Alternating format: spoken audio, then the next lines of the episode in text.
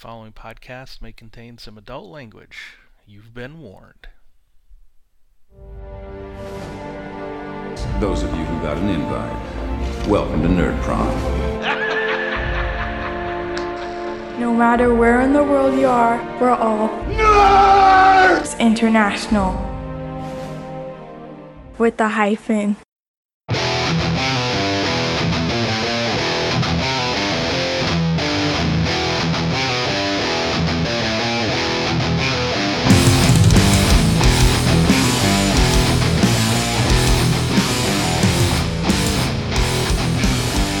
Welcome to Finding the Narrative, a Genesys RPG podcast. This is a show dedicated to the Genesys role playing system from Fantasy Flight Games, a show in which we, your hosts, discuss all things Genesys from both a player's and a GM's perspective.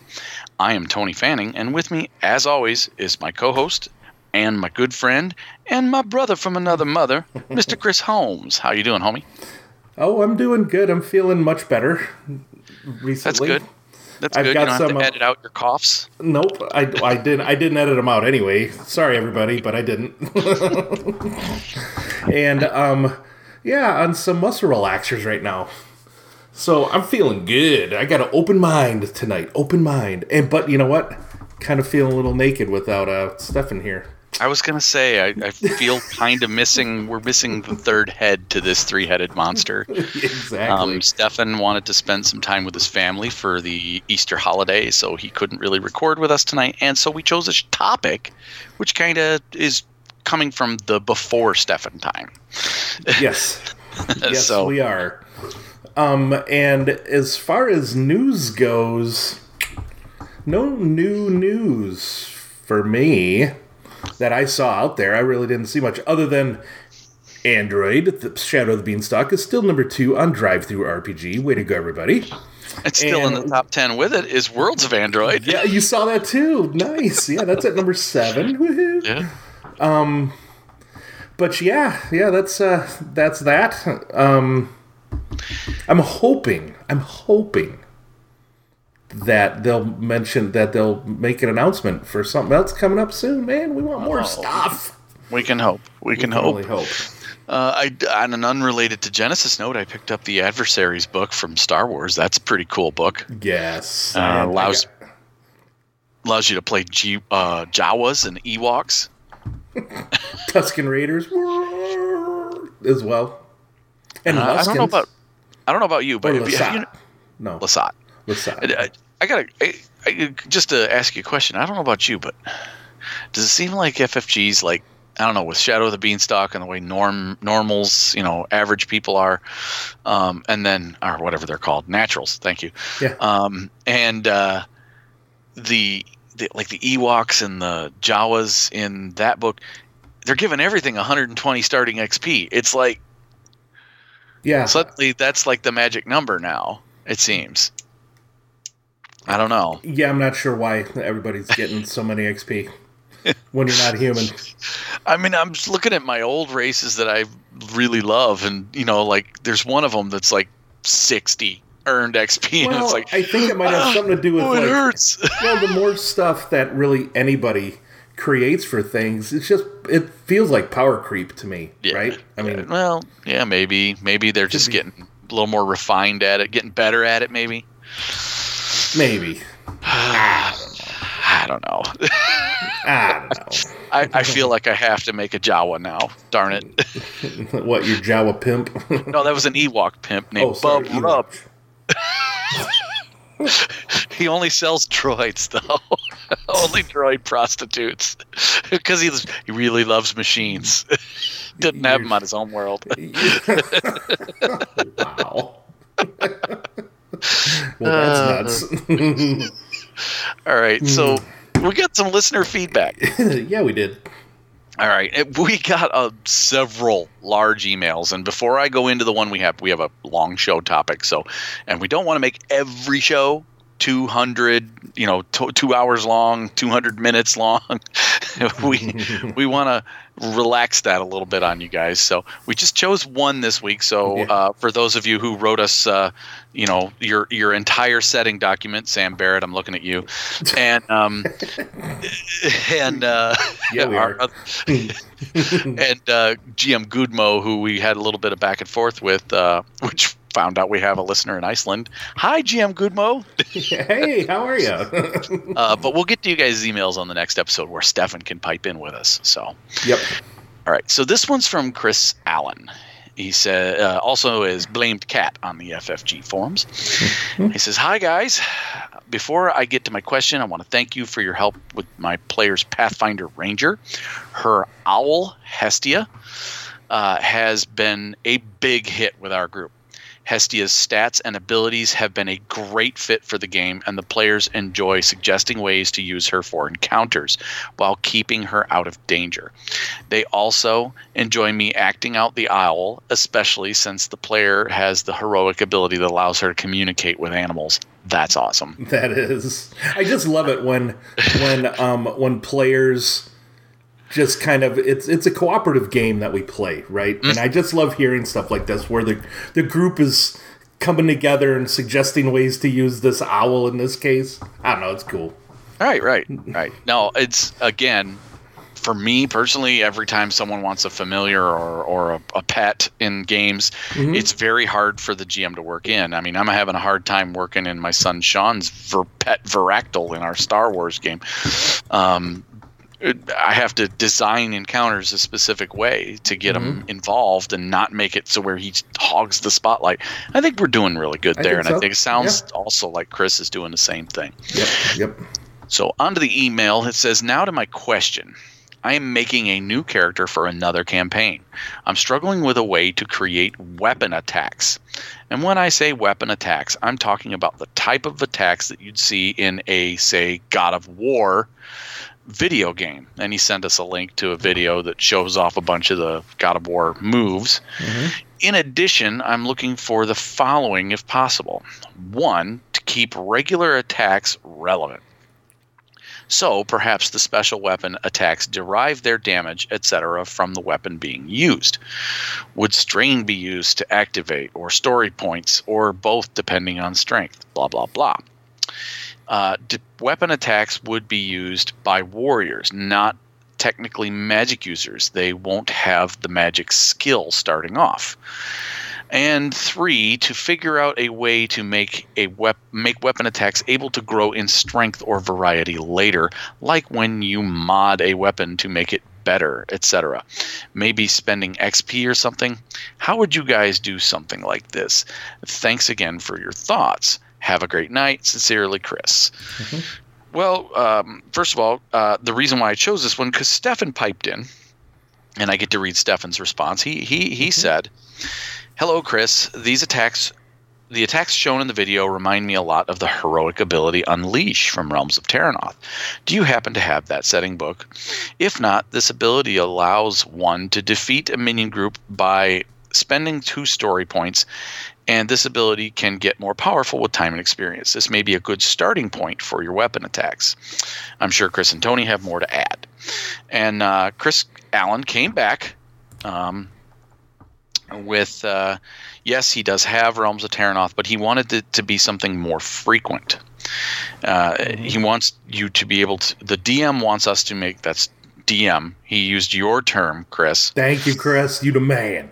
Uh, wants us to be able to use the attacks more frequently and for them to be not quite as powerful as Unleash, say, or at least in the beginning. The campaign seems to have a lot more of that anime fighting vibe to it, so we might have a homebrew something.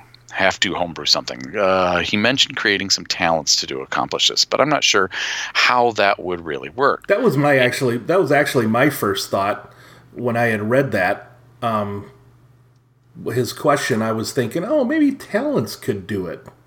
But this next sentence and what you've come up with, Tony, really. Mm, Maybe I it. should pre-craft some spells and have them rely on the melee combat checks and derive the damage from weapon wielding or something. Well, here's what I came up with. says Chris, thanks again for writing us. I love your question. I did. I loved his question.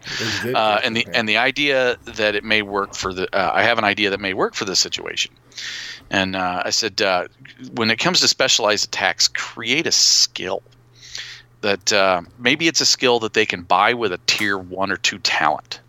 Uh, I didn't put that part in there, but that would be one that maybe they don't start with this and they they have to buy a tier two talent. You know, so that you have it as it's not one that it's intrinsic to each uh, class. Each class could choose different ones, or and so people could take bro- a broader range of fighting styles too.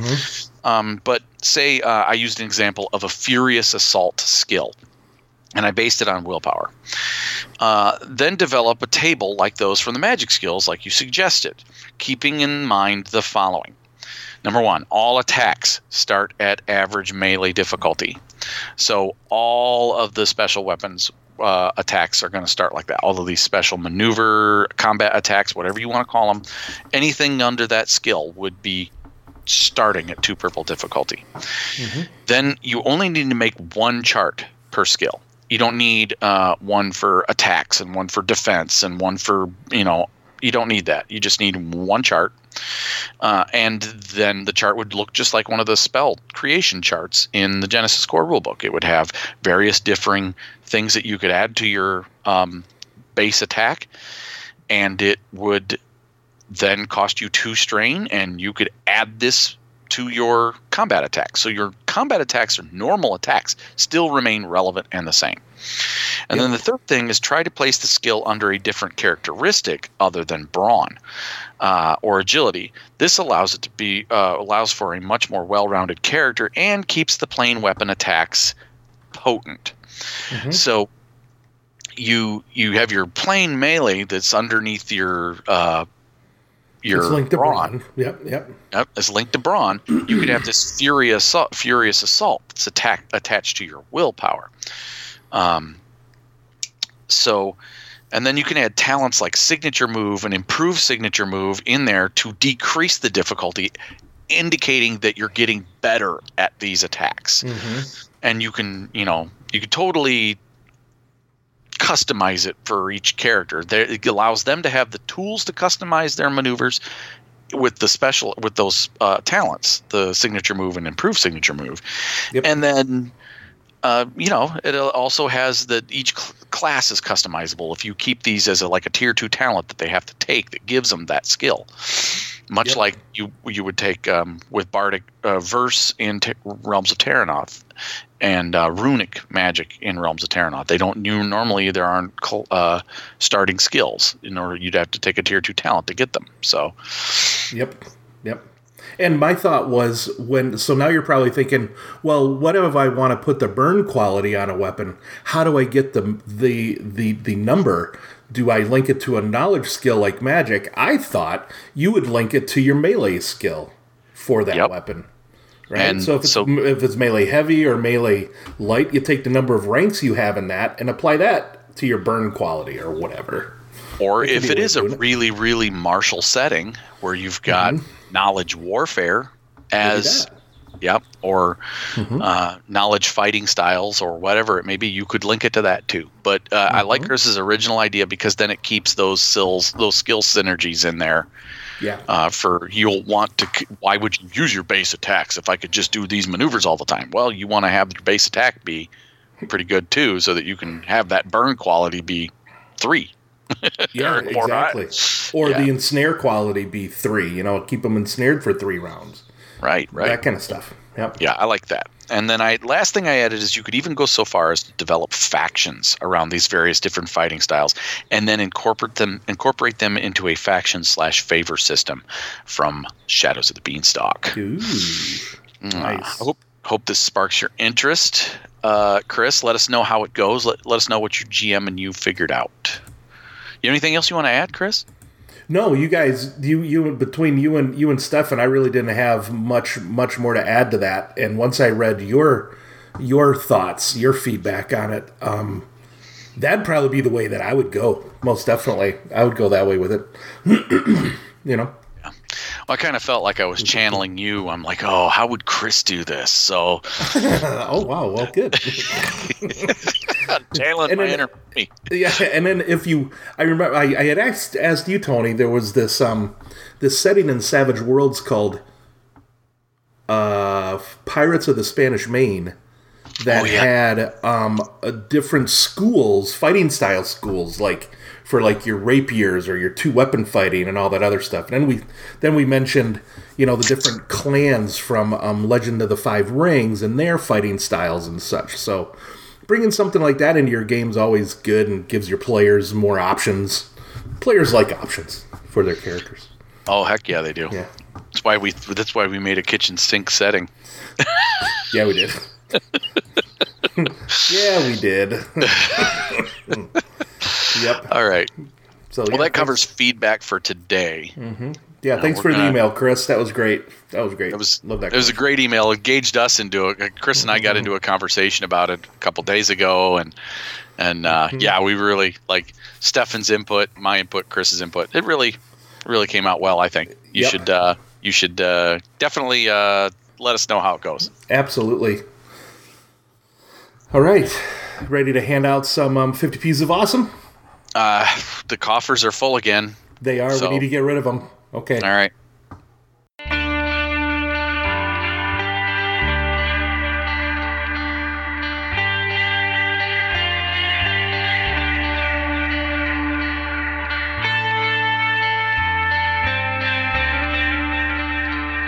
Welcome to 50 Pieces of Awesome. This is where Chris goes out, puts on his Batman costume, does the investigative work, and finds us something cool on the interwebs to give to throw money at.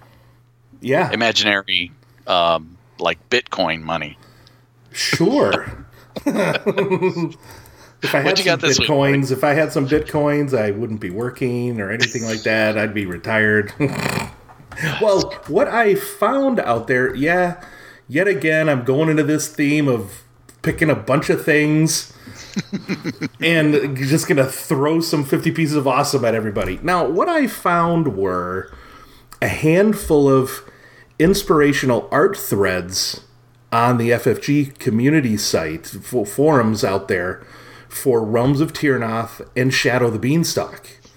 And there were three threads created in Realms of Terrinoth one for characters, fantastic locations, and monsters and villains by E ESP77. And I mm-hmm. believe he was inspired by 2P51 and what 2P, 2P51 did on the Shadow of the Beanstalk area that has like people and he calls it lots of guns and props is another listing and then space and then a naked city and i don't know just i'm pulling up this first one which is the characters thread and this first one is like this catfolk primalist you know picture of like somebody in uh you know and i don't know That's a half cat folk. it is a half cat half cat folk isn't Yeah. it but Yeah, he you looks know pretty uh, damn cool though. Yeah, and oh, there's two. Yeah, so a lot of so everybody in the community, or a lot of people in the community, just throws some of their favorite art up there. And myself, I like looking for art, and then I'm inspired to create a character. And I I based like my last character, I based um, what is it, Zalzbar, on the piece of art that I saw. And I'm like, oh Yeah. wow, cool. Okay, he looks like a, you know, I'd like to make him like maybe into a Templar or something. You know, just started gets the mind juices flowing, right? Sure. sure. And then um, these fantastic locations. I know, I know. Every once in a while, I'm just you know, if I'm bored, I hop on my phone, hop on Pinterest, look through lists. I'm like, okay, I'll add that to Primordial Machina. And then I think a day, I think I think it's like two minutes uh, before that. I think Tony may have saved the same art. You know, so I mean, that's what I've noticed some of that. But you know, all of these fantastic locations just really starts the oh, I could totally create an adventure in this area and, Yeah. and whatever. So Yeah, well, being a visual person, being a visual GM, I, I don't use a lot of maps, but I do use I use picture props Yeah, all the time. Yeah, you do. Yeah. And so always searching for inspirational art. And I see a couple of pieces that I pinned it right in uh, our uh, Primordial Machina thread already. So that's awesome. Um, yeah, I, th- this is a great idea. And I, I, you know, that's one of the things I love about FFG's forums is that there's so many good things on them. yeah, So it totally yeah. is. And, and I'll tell you, I really do like the space one. If you go to the space one, probably about, I'm thinking it's probably on this first page, towards the bottom a little bit. It's that picture. There it is. Two, two P fifty one. Put it in there. The FedEx Express.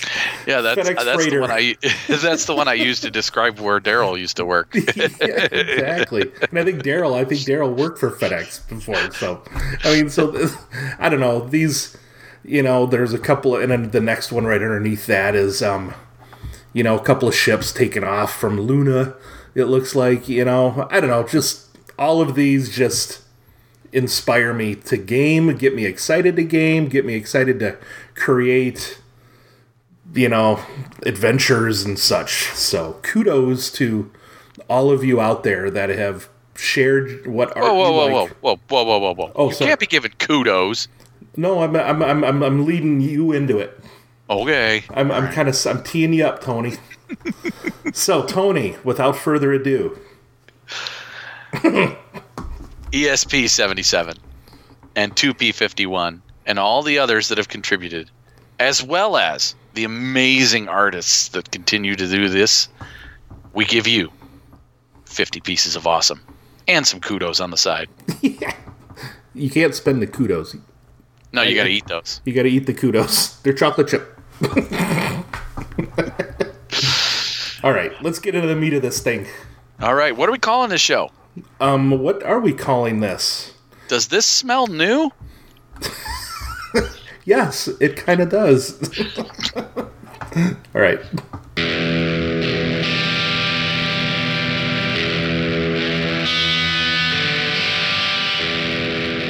Okay, everybody, we are back into the meat of the show here in the books of Genesys. So, open up your core rulebook to page 197 or one or page 199 if you're in the PDF like myself. and we're going to talk we're going to we're going to build some gear and specifically tonight we're going to be building some pieces of gear for our primordial machina um, setting and how Yeah. you all will go about doing it. So Now, one of the things I did when we first started playing is I, when we first started playing during the playtest, I just reskinned a bunch of gear from other settings and systems. Mm-hmm. And I'd say probably about 90% of your gear will be reskinned, right? I mean, mm-hmm. how many times can you create an axe? That is the Or a hammer. easiest way. Before we go mm-hmm. into the you know the nuts and bolts of how to create something, the easiest way to get something into your setting that seems unique, flavor it differently. That's right. It's it's still an axe, but if you call it something different, Mm-hmm. you know, a bardiche. yeah. It's just basically an axe head on the end of a pole arm, There you and go. the end of a spear. I mean, that's what a bardiche is, right?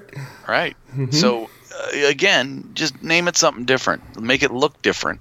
That's it. I mean, it doesn't even have to be Right. different stat wise. I I guarantee the the blaster pistol that I made for Jen's artificer for her um, for her implement, the artificer's blaster. I just copied a blaster over from Star Wars. Yeah. That's it. Mm-hmm. so, um, but anyhow, uh, I just wanted to throw that out there as a mm-hmm. first first and foremost. the easiest thing to do, mm-hmm. reskin it. That's right. But if you can't, or you've got some interesting little things you want to add, little nuggets like we're going to make today, little things that might not exist in another setting besides our primordial machina setting. Exactly. Um, oh, one other kind of audible. Also, we did incorporate all of the stuff from Agents of Steam in this book, also in our setting already. Mm-hmm. So search for stuff that already exists. Then, if it exists and it's different, reskin it. And then, if it's not, create it. There we go. All right, sorry. Yep. All right, so we're on page 197, and I guess it starts with um, some questions um, on when you're, you know, gear with specific rules and whatnot. hmm Um, and uh, we're, we're we're doing a piece of gear for Primordial Machina for this. What are we doing? We're doing the. Uh, you want to do the piston hammer to start with? Do a weapon? well, do you want to do b- bounce around, or do you want to start at the beginning? Because it, it kind of goes in a reverse order from what I have our notes, kind of in the book. It goes So gear first, then armor, and then weapons. Oh, it does. Sure. Yeah. Let's do gear. Let's do the gear. What piece of gear have we cho- chosen? Okay, so I've chosen this awesome looking kind of backpack apparatus um, and kind of helmet piece. That's cool. And it's called an env- environmental adaptation harness. Sweet. It allows it allows non-amalgams to move around freely in manifest zones without suffering harm, harmful effects. There you go. So it's it's not a piece of armor. It's more like a it's a suit. backpack kind of thing. Yeah. a suit with a adaptive, specialized, steampunky backpack on the back of it. Mhm. So, all right. Cool. So uh, you get in, you get into the the, the nuts of it here. Um, so I'm just going to read this one sentence because it's very important. Okay. Uh, other pieces of gear we call right tools for the job. These are items that you need to perform a particular task. Like role playing prompts, these just need a description of what the character can do. However, for example, a respirator and an oxygen tank will let a character survive underwater for long periods of time. Without them, the character would drown. So that's pretty much what we're creating here. And so all you do is throw in the descriptive paragraph what it does. Yep. And you have a good start to it here, allowing Mm-hmm. non amalgams to move around freely in manifest zones. Correct. Now, I would put in some specific rules that apply to it, though, because you want some limitations. And so that's why it kind of comes into the second type of gear that's listed on 197 here, where it's gear with specific rules. Yes. So some gear comes with a special in-game mechanical modifier. However, since gear can refer to anything that isn't a weapon or a piece of armor, guidelines for creating those mechanical modifiers are fairly broad. Uh, creating too many pieces of gear with specific, unique rules. So, what that means is you don't want to add a shit ton of stuff that has No. specific rules. Like in their example here, drinking a cup of coffee gives you a uh, a boost die for 1d5 hours. Woo! No, you don't want that in your setting. So you got to watch for that. And then the second thing that it tells you to watch for, what's that, Chris? Um, actually, I went to another page. Sorry. Oh, that's okay. Second thing that you have to look for is are you talking about the make sure the rules interact with existing game mechanics? Yeah. and you don't create one and that's what i was just looking at right now. So Yep. specifically for our environmental adaptation harness um, we're talking about environmental effects and wha- what is the mechanics behind that. So if we go to page and this is where i was just at um, if you go to page skip back to page 111 there is um, specific so our manifest zones are going to be fire, um, cold, not fire. Our manifest zones will be the the elements like water, fire, air, and earth. Right. Correct. So um, we want to kind of do something. So there's this water and swimming in a vacuum where you wouldn't be able to breathe. But I'm looking at this fire and acid corrosive atmospheres. Um, there's a mechanic here that, based on the rating, that's the number of wounds they would suffer every round.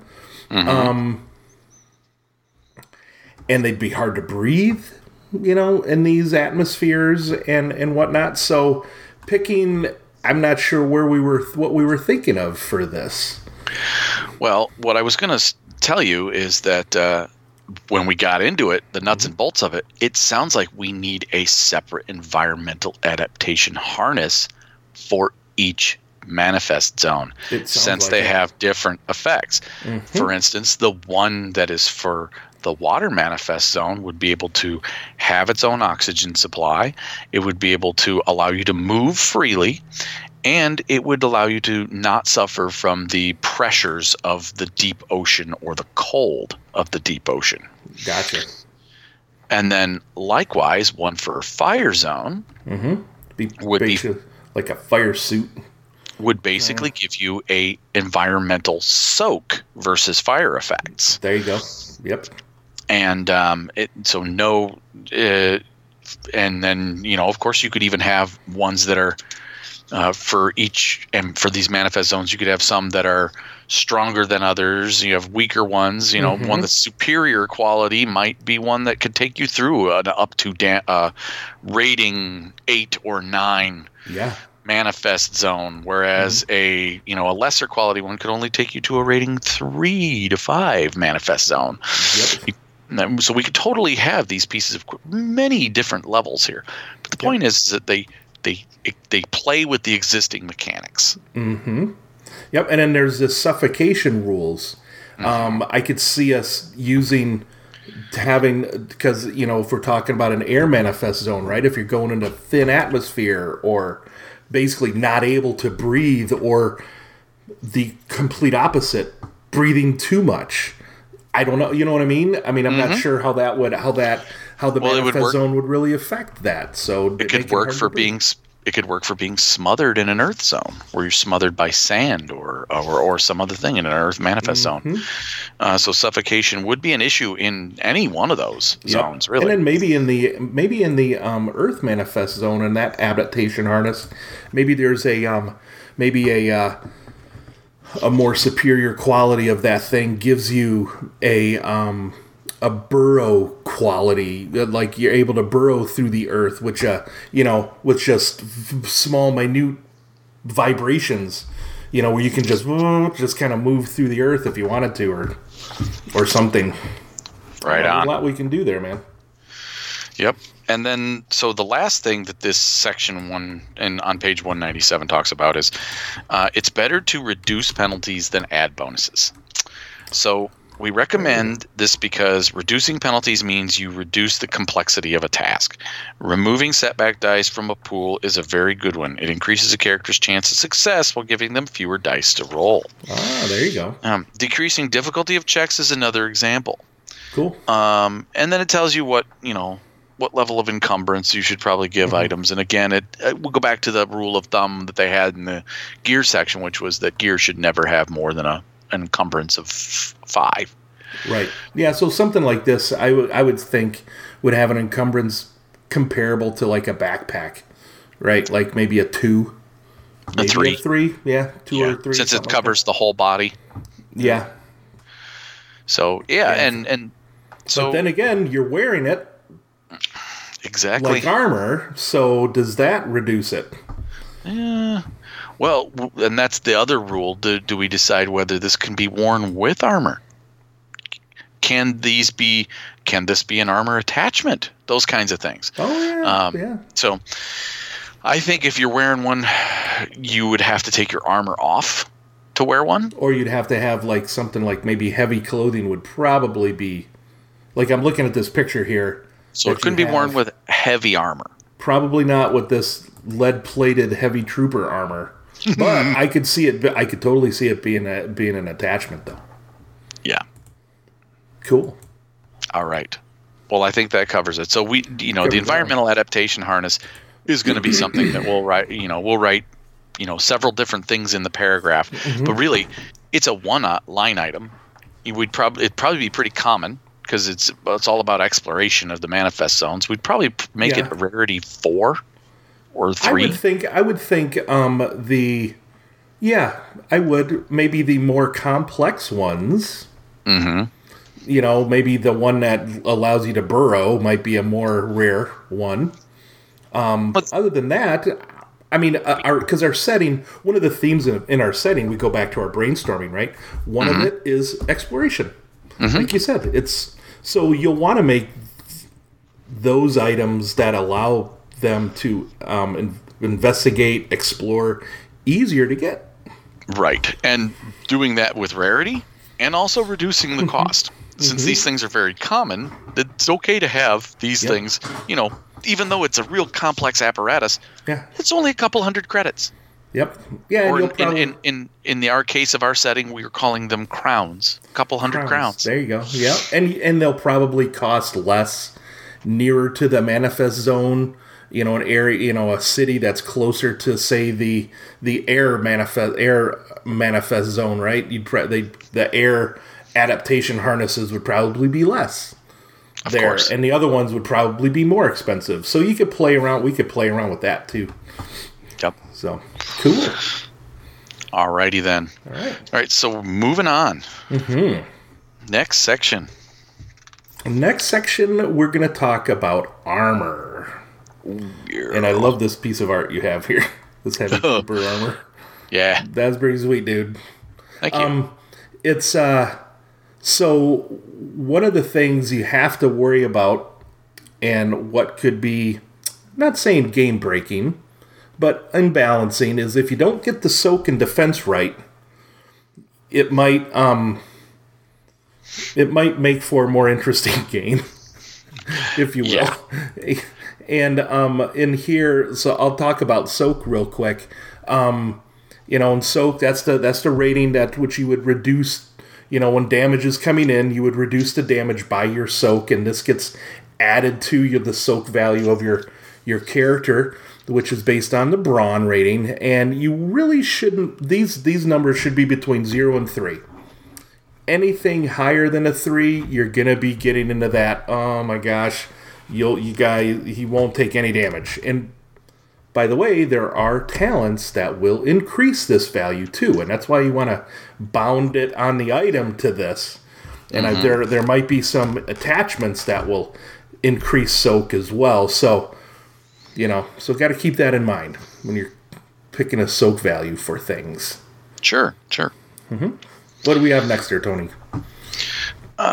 The defense. So armor is less less likely to have a defense than a soak. It's less common. You don't see it in the lower level armors uh, that you usually buy at character creation.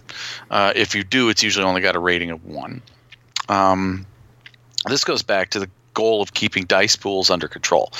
Since defense adds setback dice to a dice pool, it can contribute to making a dice pool unwieldy if the defense is too high. That's why there's a hard cap of four across the system. Four defense. setback dice for defense. Whether that's accumulated from defensive holding weapons, defense on your armor, or defense Or from cover or cover. grand or grand total four, Four. setback dice from defense. Um, it's true that soak is more reliable than rolling. However, uh, soak just mitigates the damage on successful hits. It has nothing to do with creating threat. That's why defense is a little bit more powerful. Uh, threats stop critical injuries. That's why it's important. Um, and also, threats can't be ignored by soak or breach. That's why defense is a little bit better. Yep. So, Yeah. So if they don't, so if the thing doesn't hit you, because you know your four your four setback dice for your defense generated what eight failures. all right. You're that lucky, right? Right. It'll be tough. Yeah. And then again, that, and No, then again, we have a um. Then we go into our. Then we go into encumbrance. Again, um, and you'll want to keep this value between two and five, with five being the armors that have the higher soak, that have a lot of soak, like probably this.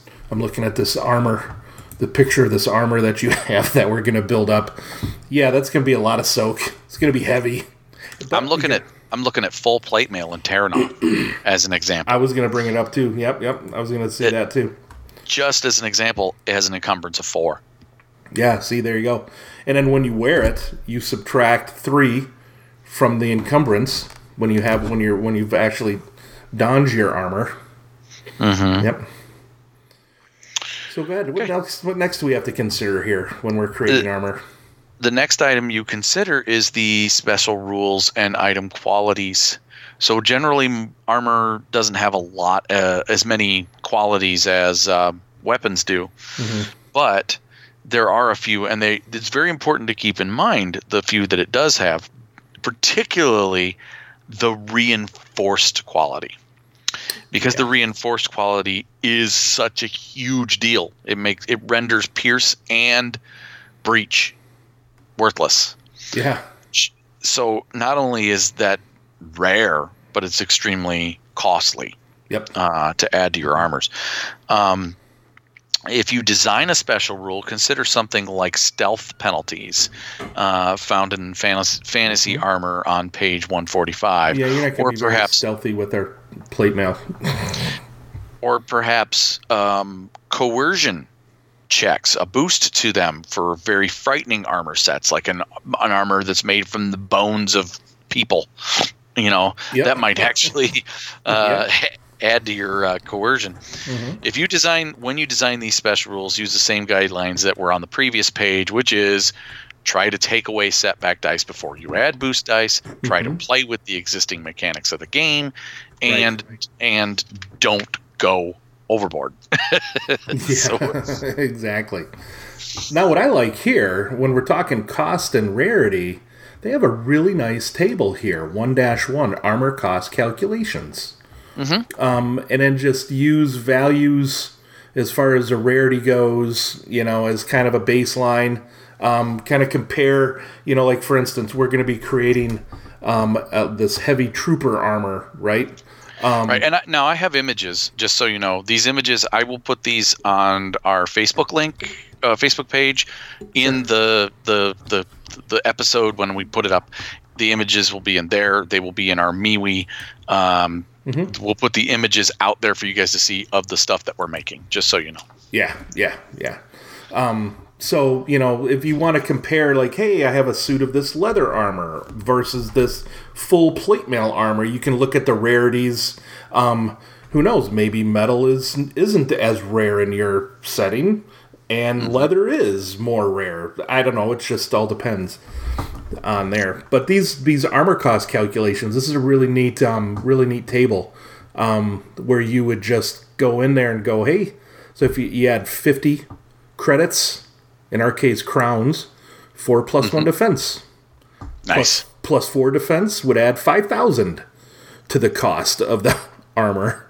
You know, and you just, and we just build up this, um, build up the armor as we go. Nice. So let's try this. All right. So what we're building, before you uh, all uh, know, uh, what we're building is Praetorian heavy armor. Now the Praetorians are the the vast army of the city of Calder, which is the basically the human supremacists of the volcanic region or the fire manifest zone on the west or the um, eastern border of our world. Um, and this these, these they're basically stormtroopers. Yeah. and um, they're they're they're they're un sorry they're undead supremacists, not human supremacists. right. Undead It- fire Nazi supremacists.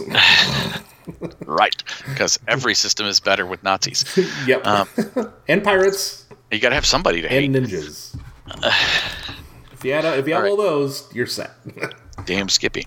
All right, so these uh, these uh, heavy Praetorian armor, it is what it is. It's it, what it says. It's heavy. mm-hmm.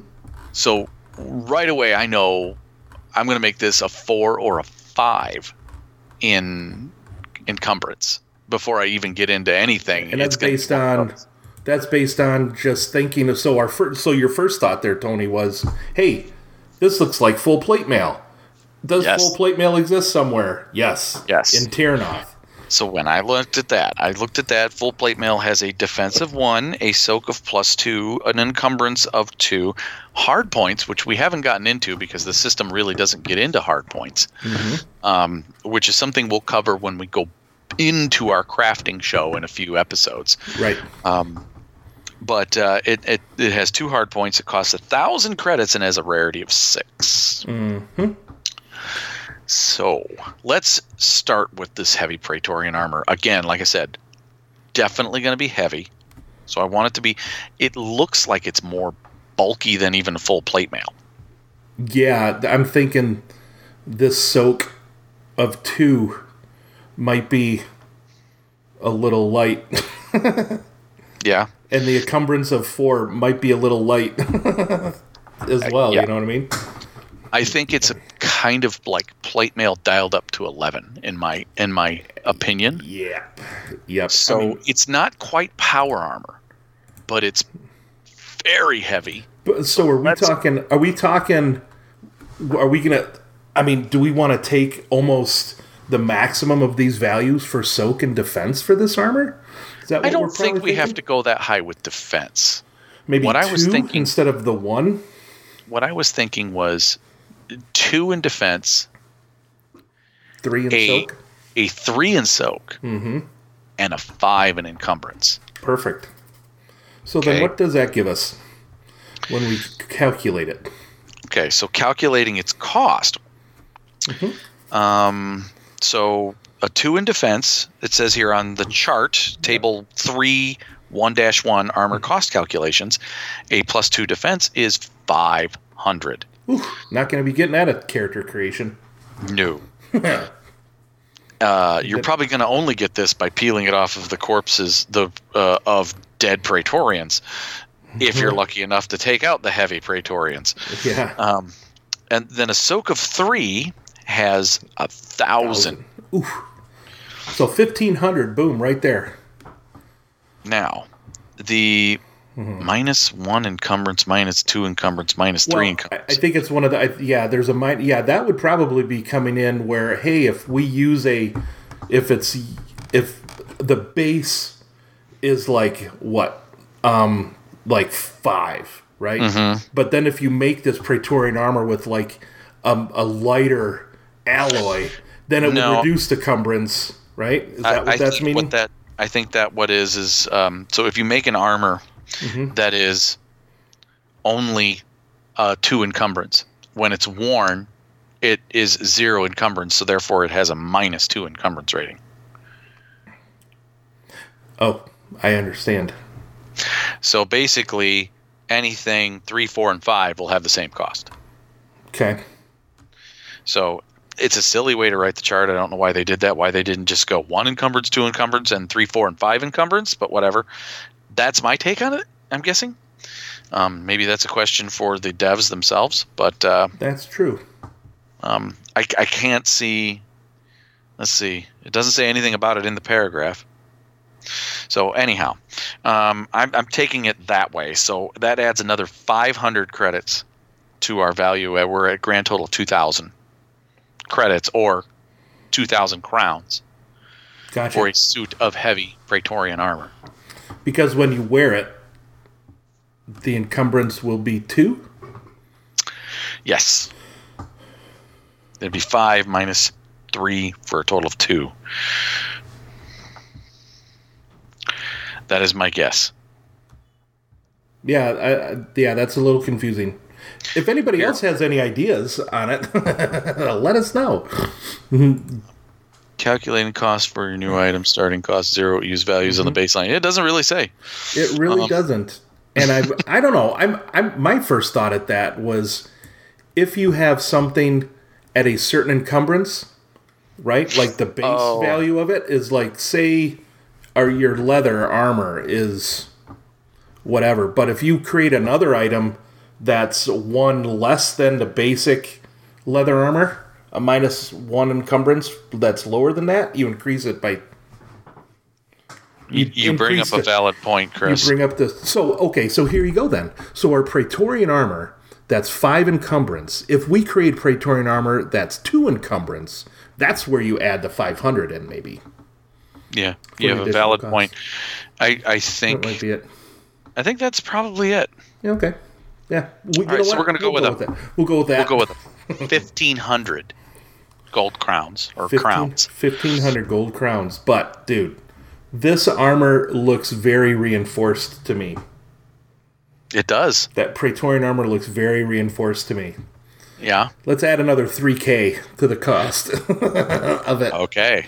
So we're going to add 3,000 to the uh, uh, value of it. And it now, because of the reinforced quality, so it's now immune to breach Yep. and, and pierce. Pierce.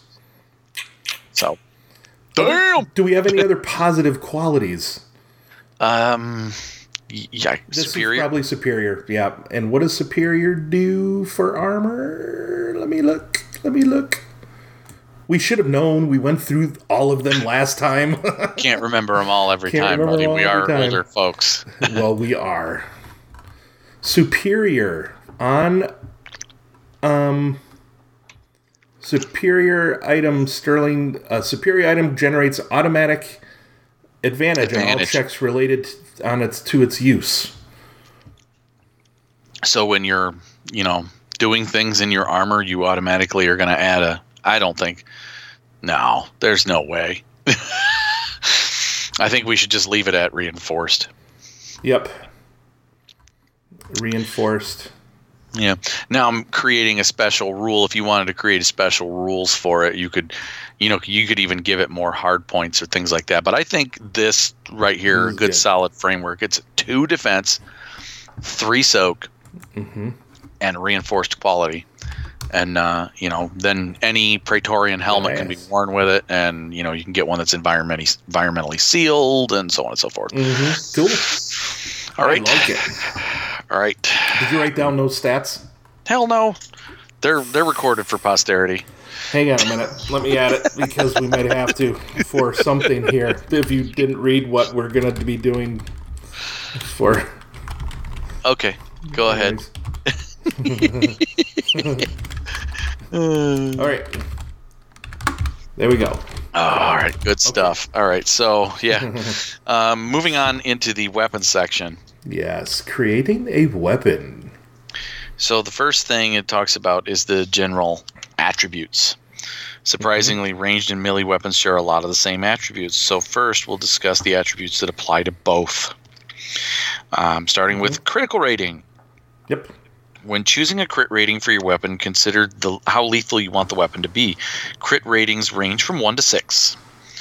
Values of 1 to 6 are very rare, or 1 or 6 are very rare, since it, to generate that much one advantage is often and almost wait is too often and almost never will one get 6. Uh, well, the I don't know. The other night, somebody generated like eight, right? 8 8 advantage on one. Eight on one roll. advantage. Yeah. Oh my gosh. but they had no successes so they still couldn't have crit. Yeah, Um, so uh, the average crit rating is considered a 3 Mm-hmm. This should probably be your default for most weapons, and is and it makes critical injuries rare enough to be an event when it happens, um, but still common enough you can get a couple times in a single encounter. Mm-hmm. A, a crit rating of two should be applied to more deadly weapons uh, Yep. that are sharper or have more um, teeth, so to speak. yep. Um, and a crit rating of four is a weapon that is really going to inflict a lasting or im- immediately lethal injuries less often. Um, and a crit of five or higher usually means the weapon is almost never going to inflict a critical injury, such as you know, like a taser. It doesn't really Right. crit. I mean, I think I think just by default, unarmed attacks. If you're just going to punch somebody, it's a crit five. If you want to crit them, you'll have to generate five advantage for that. Yeah.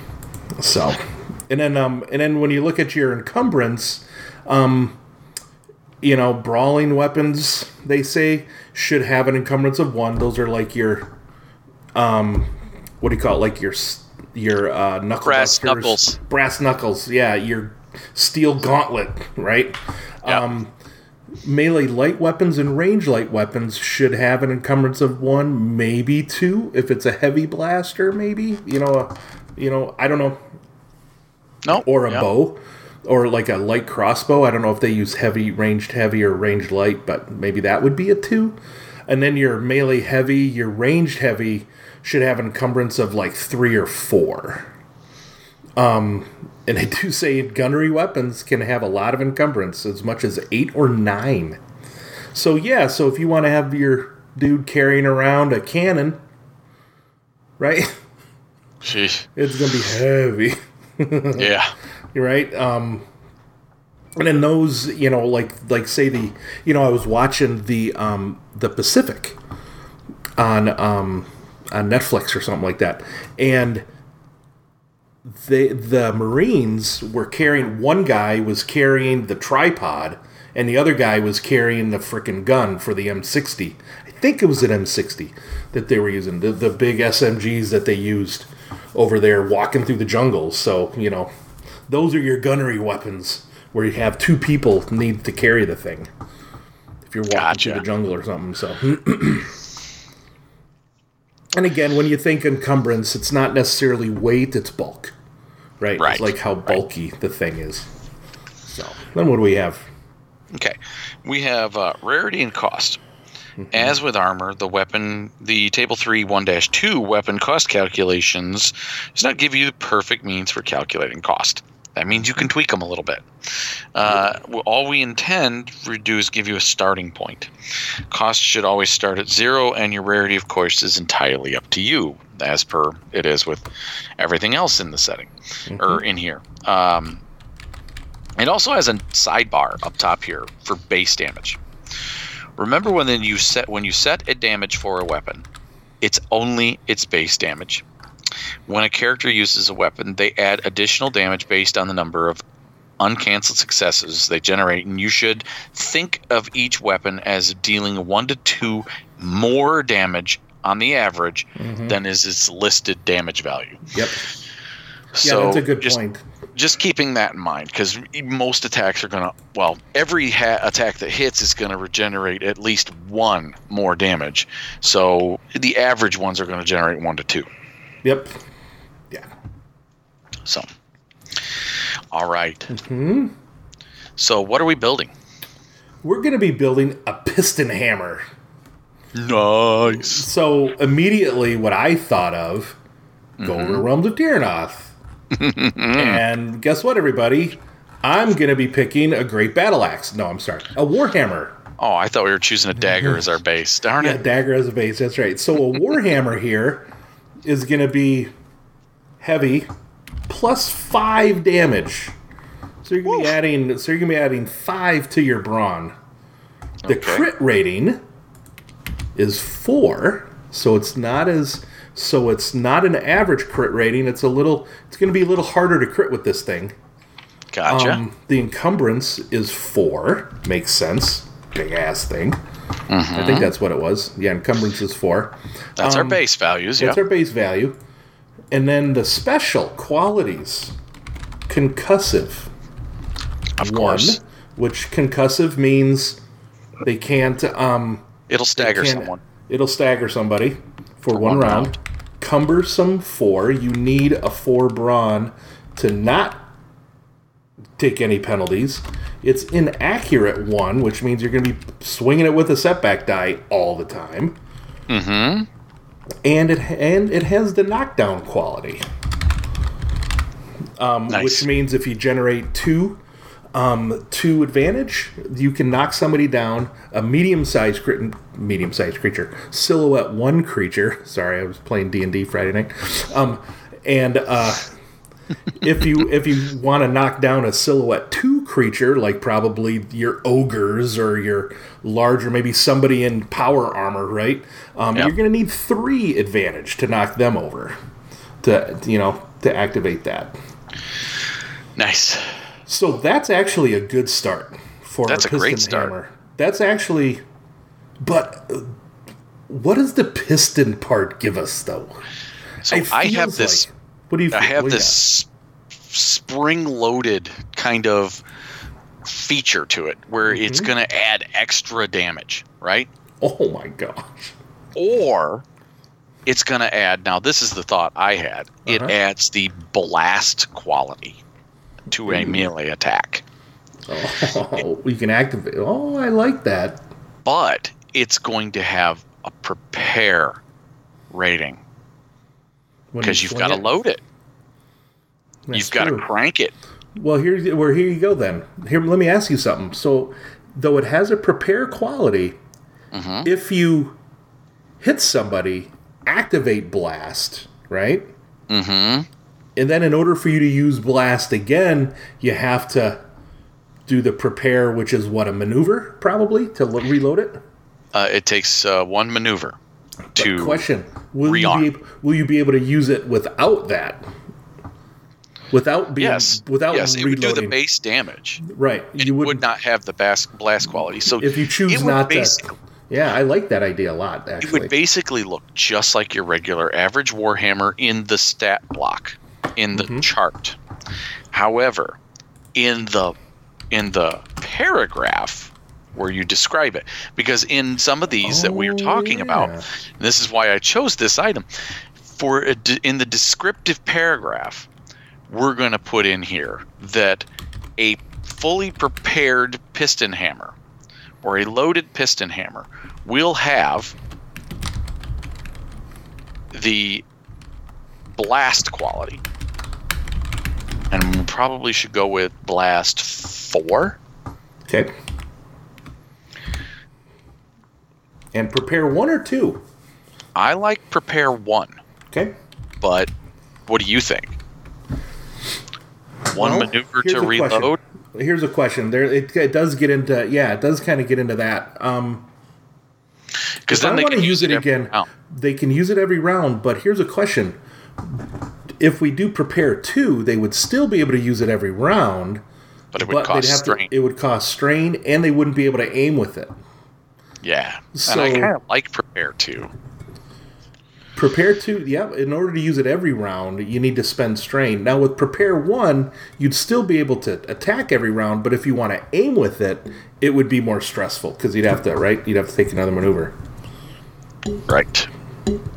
Yeah, you know what? I like prepare two. Let's throw throw it prepare two in there. Okay. Why not? That's cool.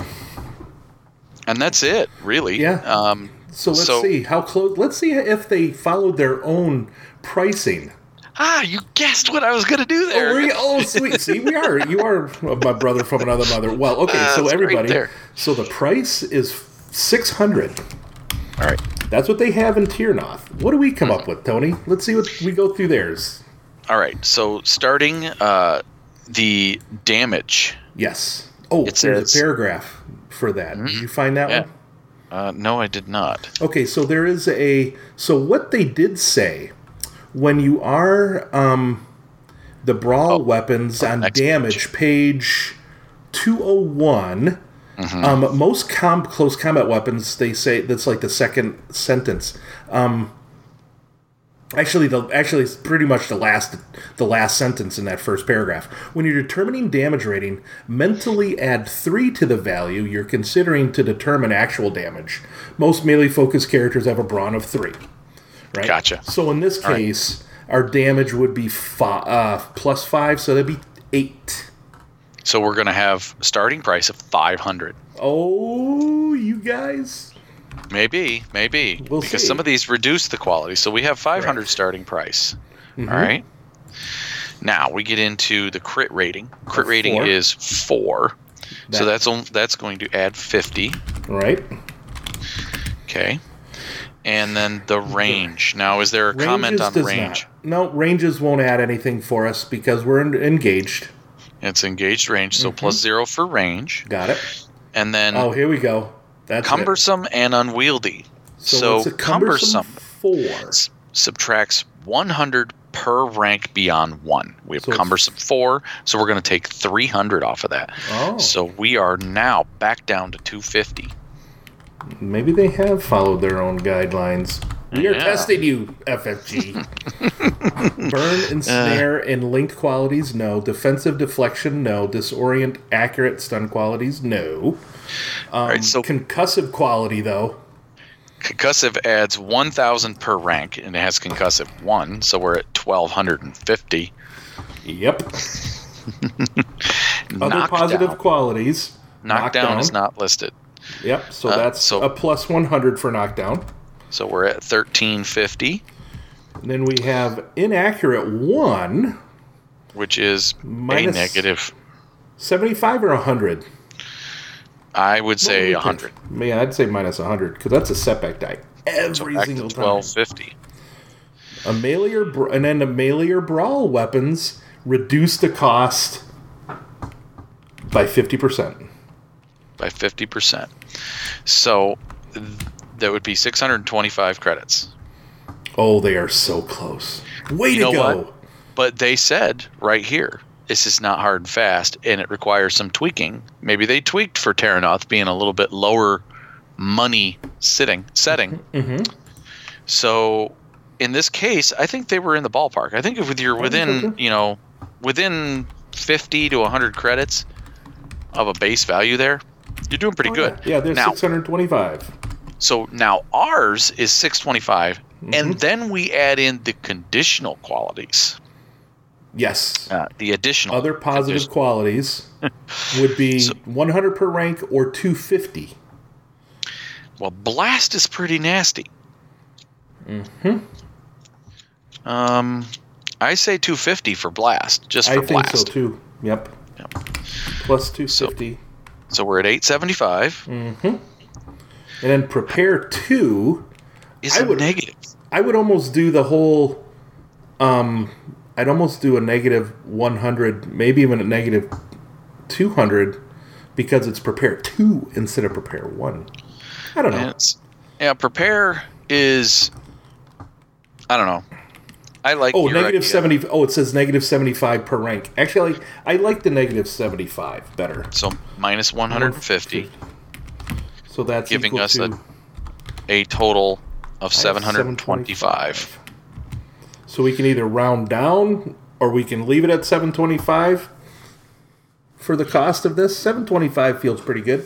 725 does feel good. It feels like it's better than your average Warhammer, Uh-huh. and you're It's- paying that premium.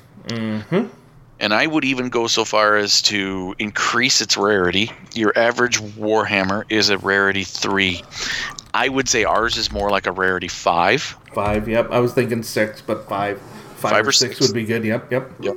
Uh, depending on where you're at, obviously it would be its standard rarity would probably be 5 but that's what you would find in a in a. Flushing, flourishing market. Whereas your frontier areas, you're not going to find it for that. It's going to be much If, more. if we have one go back here, what did we say the rarity of the Praetorian armor would be? Oh, Did that we talk was. about that? I'm sorry. That would have been a, like a nine. A nine. Would it be? um Finding one of those on the black market or finding it's also going to be restricted. restricted. Yeah. Yeah. So capital R, restricted. and a rarity eight or nine. And I and the way I said reason I say that is because that I mean the Praetorians, the, you don't see the heavy Praetorians very often. You usually No. only see the uh, regular Praetorians, and their armor's a dime a dozen. Right. You probably These won't be are- buying that armor. You'll probably be going out, destroying some of them, and then taking their armor from them. Yeah, yeah, Whereas the piston hammer, you that weapon, you'd probably be able to buy it somewhere. any artificer course- could make it. Any artificer can make it. Yep. Cool. I like it. I do too. All right. Good. Because, yeah, we need that information for later. sure, sure, sure, sure. All right, so there's our three basic items, and there's a lot more here. You know, on page 200 and 201, there's a lot of dialing in for specific things like what skill it uses. You want to pay attention to that. Um, limited ammo, guided, linked. It gives you, you know, kind of ballparks on some uh, many of these. Um, Yep. Oh yeah, it was, it was even saying prepare and slow firing. Both of these qualities represent extra time, so it should be one or two. Waiting three rounds before using something is um, makes merely worthless to people. But having Yeah. to spend strain, it's like, yep, I'll spend the strain to attack again with the thing. Yeah, and I like the having a hammer that you got to crank up to make more powerful. That's so cool. When you select a blast rating, use the same guidelines you were for determining base damage for weapons. Can have slightly lower damage than a weapon's damage, which we did. I mean, we, it's. I mean, the blast rating is basically half the amount Yep. of damage, right? Um, Right, and that's which is good. generally what you'll find on most blast weapons. That that's Yeah. usually uh, either two thirds or half the damage of the original. Yeah. So, Cool. all right, well, folks, that's that's your basic weapon and armor and gear creation. But Mm-hmm. we created our own setting, Yes. and it's a magic setting. but we have more, everybody. yes, but wait, there's more. But wait, that's right. Um, so if you'll remember our last advantageous threats, my character was using something called a buzz cleaver. Yes. Yeah. And uh, yeah, so what I decided was we would go ahead and I've already done most of the work for it, but I've designed the buzz cleaver. Now, when we created the artificer class, we decided that one of the things is that they're they were going to get a starting implement. And their implement could either be a buzz cleaver or a blaster cannon. So this is a a a melee weapon that uses the artifice skill or a blaster weapon that uses the artifice skill. Right. Um, and it's it's counted as an implement. So the buzz cleaver, its implement side of it. Buzz cleavers are one of the two implements commonly used by artificers. A buzz cleaver is an alchemy-powered device that channels an artificer's attacks and other spells. It can also be used as a normal weapon that uses the artifice skill to wield. Uh, in this case, uh, what it does as far as an implement is it reduces the cost of the empowered uh, action for spells by one. Gotcha. That's so cool. it, it it's now I thought about either doing that or giving thou see that one I that was what the um, the artificer implement for the the blaster cannon did. Mhm. And I thought, oh, I'd keep it the same. But you know, now that I'm looking at it and thinking, I want this to be different. I want it to stand out, and I completely forgot about a different weapon quality. I honest or spell quality. I honestly think this should reduce the cost of close combat being added to attack spells by. I think so too. Yeah. so we're gonna go ahead and change that to Yeah, close combat. Because close combat is normally a plus one difficulty. This one you will not have to. You'll automatically get the close combat added. You Yeah. can add it for free. Yeah. So reduces the cost of close combat added to attack spells. Yeah, All right. that's cool. So, uh, the the uh, but we need regular weapon stats because you know, as an artificer, I can just wield this thing as a weapon, wade into combat with it. So, looking at what I've got here, I've got a very vicious looking chainsaw axe like thing, right? Yes. But it's also got a much smaller blade than your standard axe. Um, s- So Realms of Terrinoth. so I went to Realms of Terrinoth, and I and, and a, well, it's not really smaller blade. It's much uh, what I'd call a much more vicious looking blade. Um, gives you a hint of what quality I added. Uh, the axe is uh, normally uses melee light. Uh, in this case, we're going to upgrade it to melee heavy, or artifice. Sorry, it uses artifice, um, but it requires two hands to wield okay. just so you know. Um, damage is going to be plus three. Crit is going to be three, Yep. just like the axe. Makes sense. Uh, the uh, engaged range, mm-hmm. encumbrance of two, all those stay the same.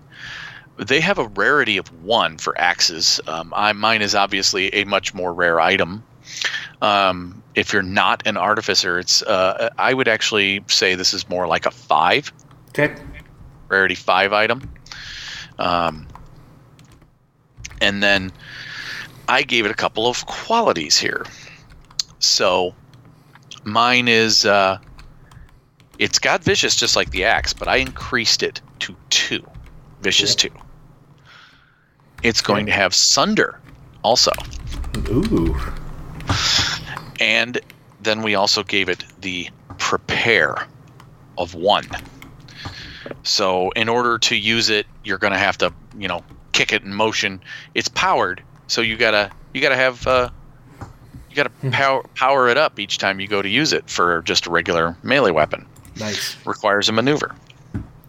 Um, so going back to our table that we used for the cost. the cost calculation, we have a base of zero. We're starting at zero with a damage of plus three, so total of 6 Mhm.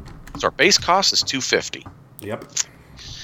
Then crit rating of 3, mm, add 150 for a total of 400. And then Engage Uh, range, so it doesn't add anything. adding, yep, nothing for It's not engage range. cumbersome or unwieldy. Nope. Um, no burn, ensnare, or linked. Or No defensive deflection. No disorient, accurate, or stun. No concussive. So we just go to the other qualities. So with vicious two, uh, vicious 200. is 200. It's total of 600 now. Mm-hmm. Um, Sunder would probably be a 250 quality, Yeah. right? Yeah. Sunder is a 250 quality. I believe it listed it as that. Um, on the it doesn't say on the next page. Sunder is not listed, but I think that stands for a 250. So what that puts us is so, at too. 850. And then the The prepare of one, I just take 75 off of that. To subtract 75. Okay. So That's equal We're to at- 400, 600, 8, 9, 25. no, subtracting that would be 775. 850. Sorry, I did it the other way. So 775. Hang on. Four, And 5. and that Yep. gives us a a weapon that's usable by artificers as well as mm-hmm. being an implement. Now. But- since it's an implement, Well, because it's a melee weapon, though, do we reduce the cost of 500? Or by 50%? uh, because it's an implement, I don't think we should. Okay. I think it's because normally it would be a melee weapon because it uses Mm-hmm. the melee skill, but because this uses the artifice skill, I would not reduce it. Cool. Well, here's a question for you, though. Sure. If we do, say we do 50%, right? It makes it just under 400, so we can round it up to 400, which is the same as a magic staff or wand. Hmm. Now you have me gets convinced. It, gets in that. It gets in that. Well, yeah, I mean, you're right. I mean, but the druid circlet is 750. but those would can the- be used as a melee weapon as well. Oh, You're what you basically mean. getting two devices. I do. I see what you mean there. Yeah, yeah.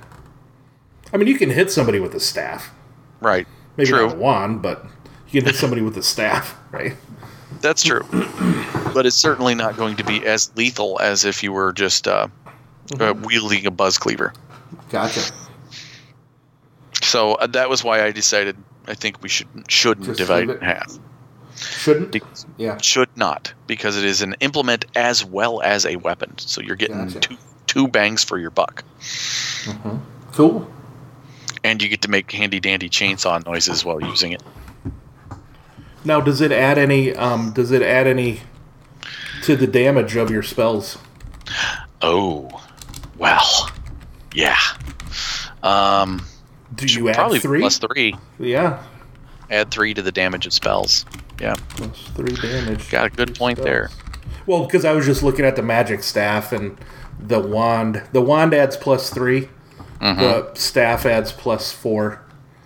Um, yeah, I see this more of a, a plus three, maybe. No, that's great. That's what it adds to the melee attack. Adds plus three brawn. Yeah. I think it adds plus three to the spell as well. Yeah, cool. All right, rock on. Okay, That's our buzz cleaver, everybody. nice. Kick ass weapon, dude. All right, the last item we have some. Well, I Types heard of you, items. Yes, you've heard us talk about it. Mm-hmm. Um, this is uh, if you've listened to our show at all, we have in our setting we have the Fey God Kings, these j- immense, unknowable creatures, Mm-hmm. Cthulhu-like, um, noble beings that ruled over everything and kept everyone as slaves for Mm-hmm. Right. eons. Almost kind of makes me think of like Greek titans. Yes. What like Kronos and whatever. Yeah. However, they all did, Yeah. there are pieces of them all over the place. and there are pieces of them everywhere. And, And- so those bits and pieces we gave a name. Mm-hmm. Called them Fey crystals. Yes. And uh, I have a little blurb here I'm going to read that I wrote. A Fey crystal is a substance harnessed from the crystallized remains of the Fey god kings. It comes in a variety of forms, and here are the known forms of Fey crystal. The first of which I'll read here. Uh, the Fey, cr- the golden Fey crystal is rumored to have originated from the brains and vital organs of the fallen Fey god kings. When used as an implement in a spell, it allows the caster to perform a spell that is normally prohibited by his or her magic type at a base uh, difficulty of formidable or five purple dice. Yep. If the and that's just the That's base. basic spell. Mhm. So if you're, say, a fire mage and you want to heal, you can use a Fey God Crystal to heal. Yep. You normally could not do. Mm-hmm. However, it's going to be a five purple difficulty to do. And if you want to do anything special other than the base five, you're going to have to upgrade instead of increase difficulty. Yeah. Making by the make those by purples the indicated reds. on the chart. Yeah. So, for instance, choosing additional target for your heal normally increases that difficulty by one. Yep. Well, in this case, it's going to upgrade one of those five purple dice to a red one challenge red, die. one red, four purple, just to heal more than one person at once. Ouch. Yeah, you're healing with fire. Counterintuitive, but it's cauterizing. Hello, that's got to give me a bonus. What, but what this also allows you to do, though, is that because one of the things written in the magic section of the book is that any spell with a difficulty higher than five is impossible. Yep. It cannot be cast any any total amount. Mhm. What this allows you to do though is even spells that you normally can can do can do like for instance a fire mage using an attack but adding a bunch of modifiers to it. He then would roll a 5 purple difficulty and upgrade for each of those modifiers he wanted to add to it up to a grand total of 5 red dice. What's that mean? You still can't get over five. you're still not. You're still not creating a, a great spell. So this this isn't broken. That's why. so Um, the so basically, my fire mage will be able to resurrect somebody. mhm. Though it's going to be a four red, one purple check, But it allows your prohibited to do magic it. to work. but I need the Fey crystal to do it. Yes, and I actually, I'll get into. I did use a golden fey crystal as a bit of a of a MacGuffin in one of our sessions, Cool. Mm-hmm. but I'll get into that later. Um, what's the next one, Chris? The next one is a Fey blood crystal. Is a ruby colored and is said to have come from the hearts and blood of the Fey god kings. It is used as a fuel replacement for steam powered tech. This will decrease the weight of that tech by one half, but it increases the cost by five. And it'll last for years. So we'll get into more of the steam powered mecha stuff in a future show as well, but this fuel is you just have a crystal that'll fuel your mecha, your mech, um, for years if you want. right? And I even thought about going and like creating small versions, tiny little versions Mm-hmm. of these that you could use to like chant, uh, like you could use as like fuel for spells or something. But I hadn't gotten that far yet, where it would be balanced, and that's Right. something we have to play test out. So And then this could be you know any steam powered tech. So your your the airships, you know maybe the the you know the some of the um, ships too. that steam dune buggy you guys were riding around in the desert with. Steam dune buggy, yeah, baby. All right, and then the the next kind, and these are the only three that I have right now. We may have more later, but uh, the alabaster fey crystal is the rarest of the fey crystals, and is said to be harnessed from the fey god king's teeth, horns, and claws. Uh, to describe it, I would go. Uh, it's kind of whitish in color, usually uh, flecked with some sort of orange or reds or greens. Uh, uh, so that can kind of gives it a distinctive look.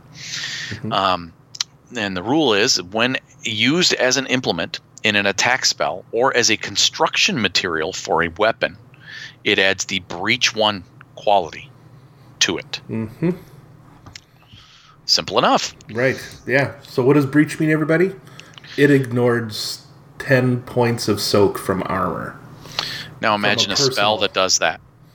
Yeah. That's why these are rare. Yeah. Exactly. They're going to be the rarest of the rare. Right. They're going to be your story MacGuffins. They're rarity 10. Mm-hmm. Um, very, very few people or things are going to see them. They're, you're going to find weapons in this system. The artifact type relic weapons are made out of this. Yep. Um, They and, could and damage the hulls of ships, and you could damage the, you know, you can damage your mechs and stuff with them. Yeah. Yeah. Pretty nasty. so Pretty Yeah. nasty.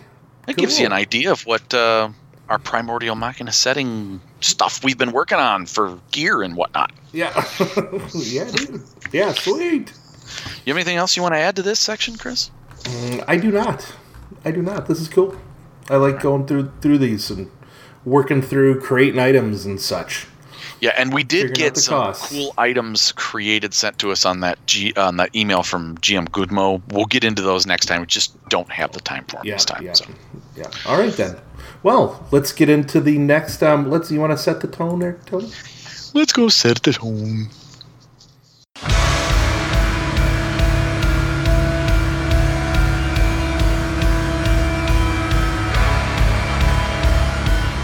Uh, welcome to Setting the Tone, folks. Uh, this is where we normally are going to open up the books and talk about uh, one of the fluffy sections of uh, one of the settings. But, we're we're, not. uh, we're not doing that this time. This is really kind of like our audible section. We just do whatever we want in this section, really. Yeah, pretty much. Um, but I want to kind of I wanted to kind of talk about my playtest, the uh, our playtest that we did of Primordial Machina, and how it's going. Uh, Chris is pretty much done with it. Um, the rest of the group has like two more adventures, and then we're done with it. Um, so we'll start out with um, the characters we had. Uh, I don't know if we've talked about all those before, but um, we had um, Chris and uh, my friends Dave, Jen, and Dale from my Grognard group, and uh, Daryl the Gaming Whore Yeah. started out with. That uh, that was our core group, um, our- beloved gaming whore, I should say. Yes. you know, He is beloved. um, and uh, so, what'd you make, homie? I made a fire amalgam. Uh, fire amalgam. Specialized specialized in um well magiques. Mm. Right? And wh- which one did you choose? The fire amalgam. Fire amalgam is your race, but you chose fire mage also, right? I did, yeah. Oh sorry. the element I picked was fire. You Yeah. can lead a horse to water, but you can't make fire. him drink. That's right. You can't make me drink. I feel still feeling good, man. yep. Uh, Jamalto Fear, your uh, Jamalto fire amalgam Fear. fire mage, elementalist. Yeah, he was uh he's fun. That's a presence based character, so he had some um, leadership qualities and some the fire um, fire mage blasting stuff was fun. It always Yeah. is. Yeah. Yeah. Now- pretty cool.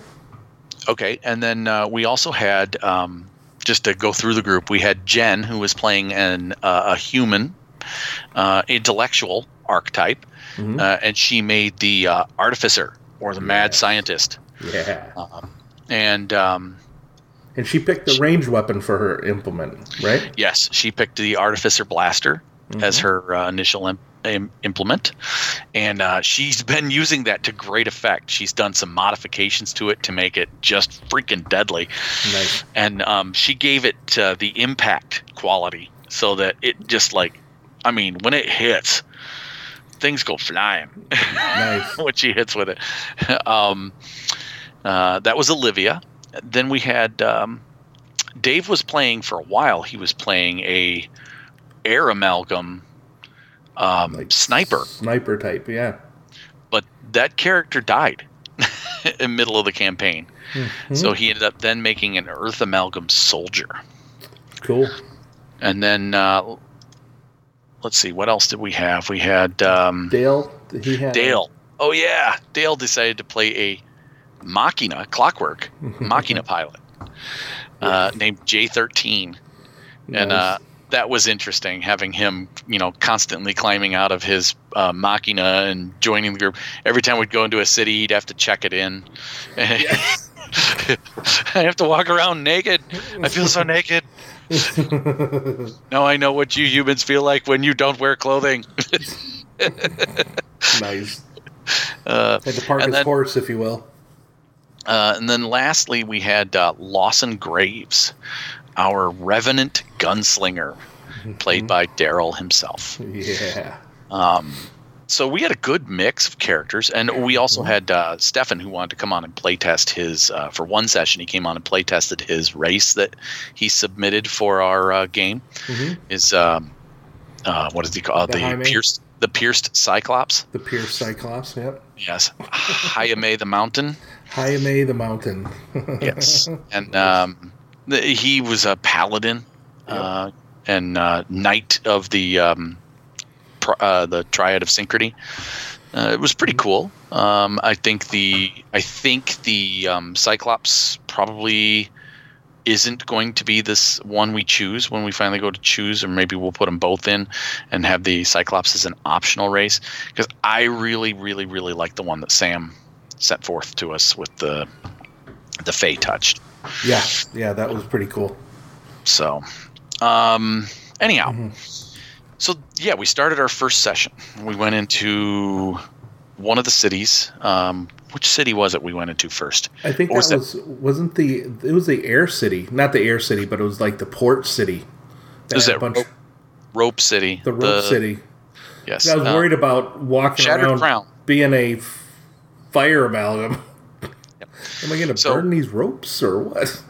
we started out in the city of Shattered Crown, which is the crown of a huge one of the the the Fey mm-hmm. God Kings Yep. that rests on the ground, and underneath it is this huge crater, and built in this crater is this rope city. Yeah, Underground beneath that are these tremendous mines that mine coal and Fey crystal alike, and um, basically making this a huge trade city Yeah. uh, one of the largest in the world. It's kind of like the trade hub, and it's got these just this what I would consider what they call the the rope market, um, and this huge market square and just hanging out in the middle of space with all held together by planks and ropes and pretty scary when you're a fire mountain. yeah, pretty much. But that in that first session, your fire amalgam met his future wife, his girlfriend. so yeah, she was an air amalgam, right? Mm-hmm. Yep, air and fire going together. Yep. Yep. And, I then- think I, I think I um I think I stood her up for our first date though because Yeah. we had things and stuff to do. and yeah.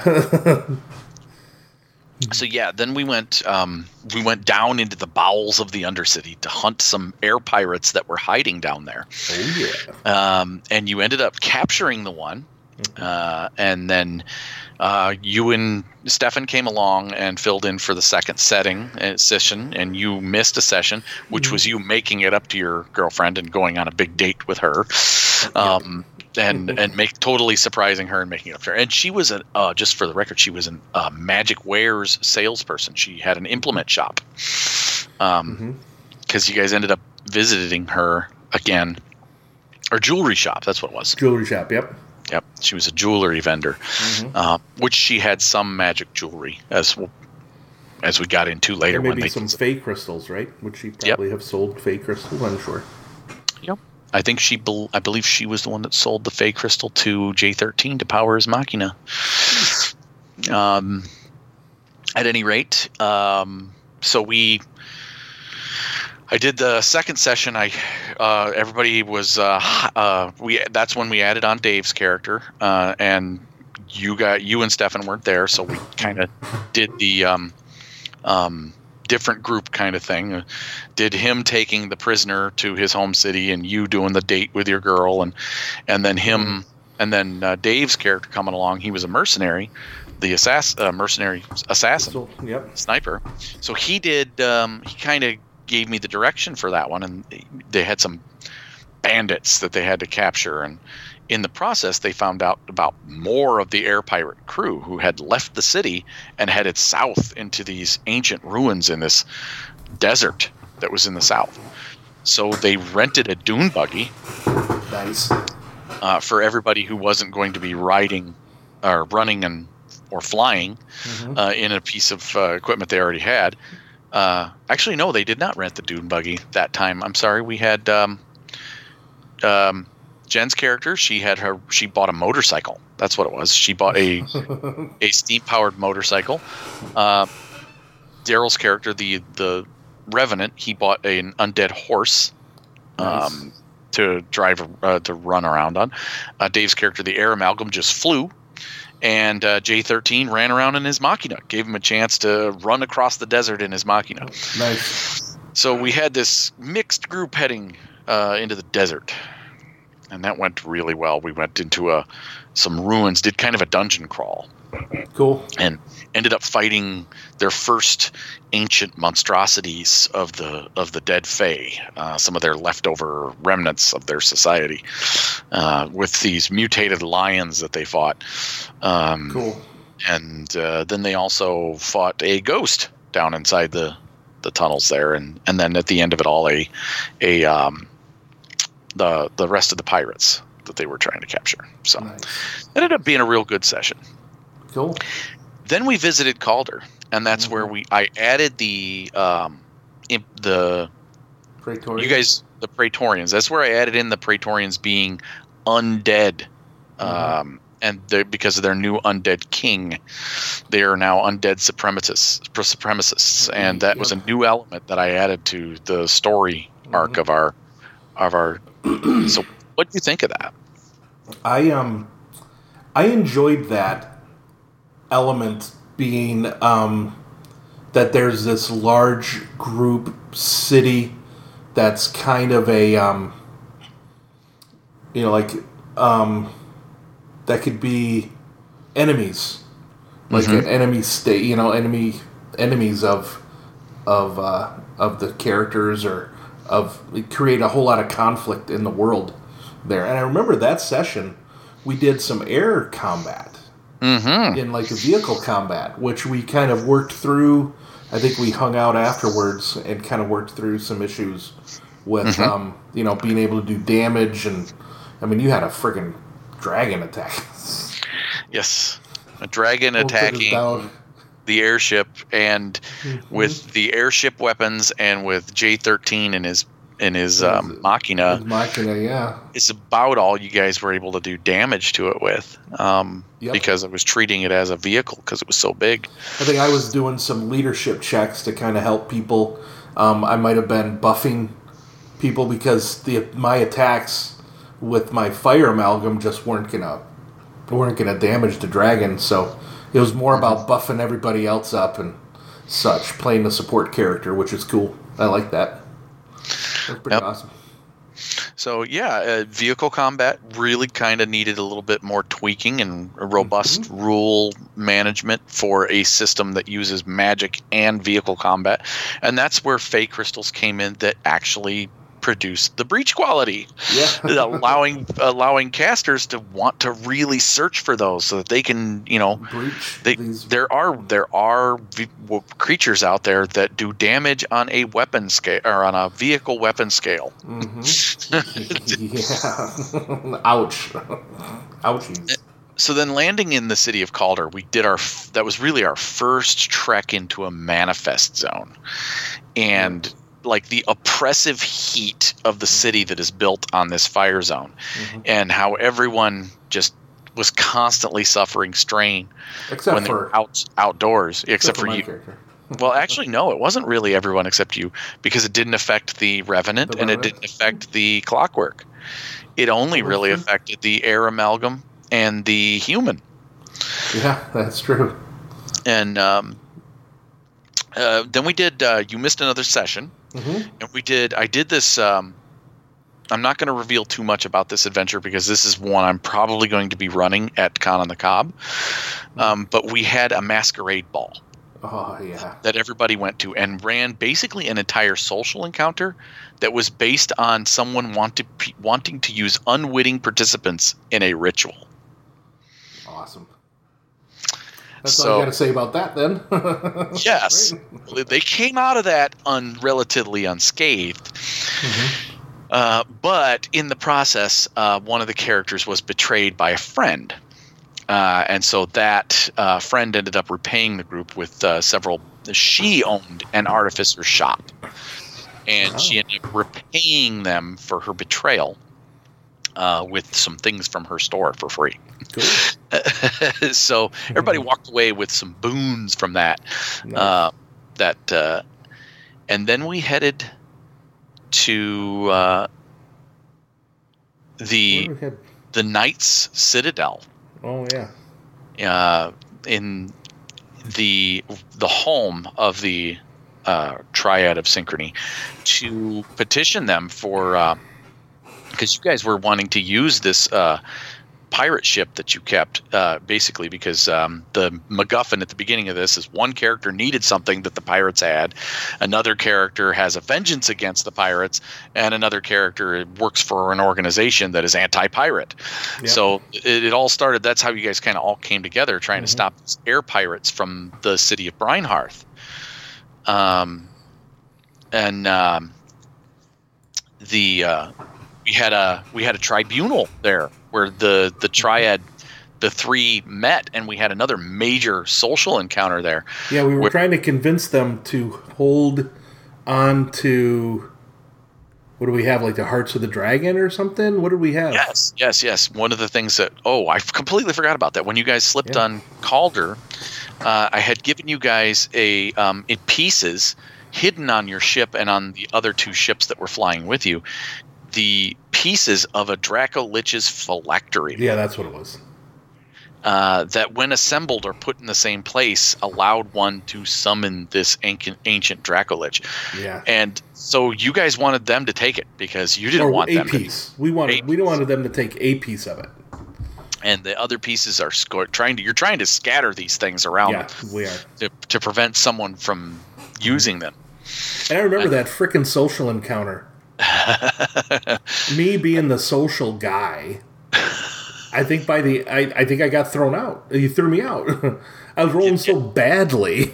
yes, yes, yes. The the old woman knight. Yeah. She ended up casting you from the chamber because you were you were so belligerent and the- fiery. yeah, the freaking droid did better than me. Yeah, J thirteen actually is the one eventually convinced them to take it, Yes. and uh, and they gave you your pa- their patronage to uh, to invade the city of Reinhardt. Mm-hmm. So you would be doing so, uh, invading a pirate citadel with their patronage, and therefore carrying like almost like marshals badges Nice. across the when you fly in. So you're basically working as privateers for their for their organization now. Yes. And that's where we left off. Uh, We had one session where you guys went to the back to the desert. Um, one session where you kind of fought they well part of another session where they fought a giant fire giant. Uh, but at the end of it all, I mean, so far, that's where we're at. Trying to cover the entire continent, flying all around to these various places. Yep. And um, so, what has been the major feel for you of the campaign so far?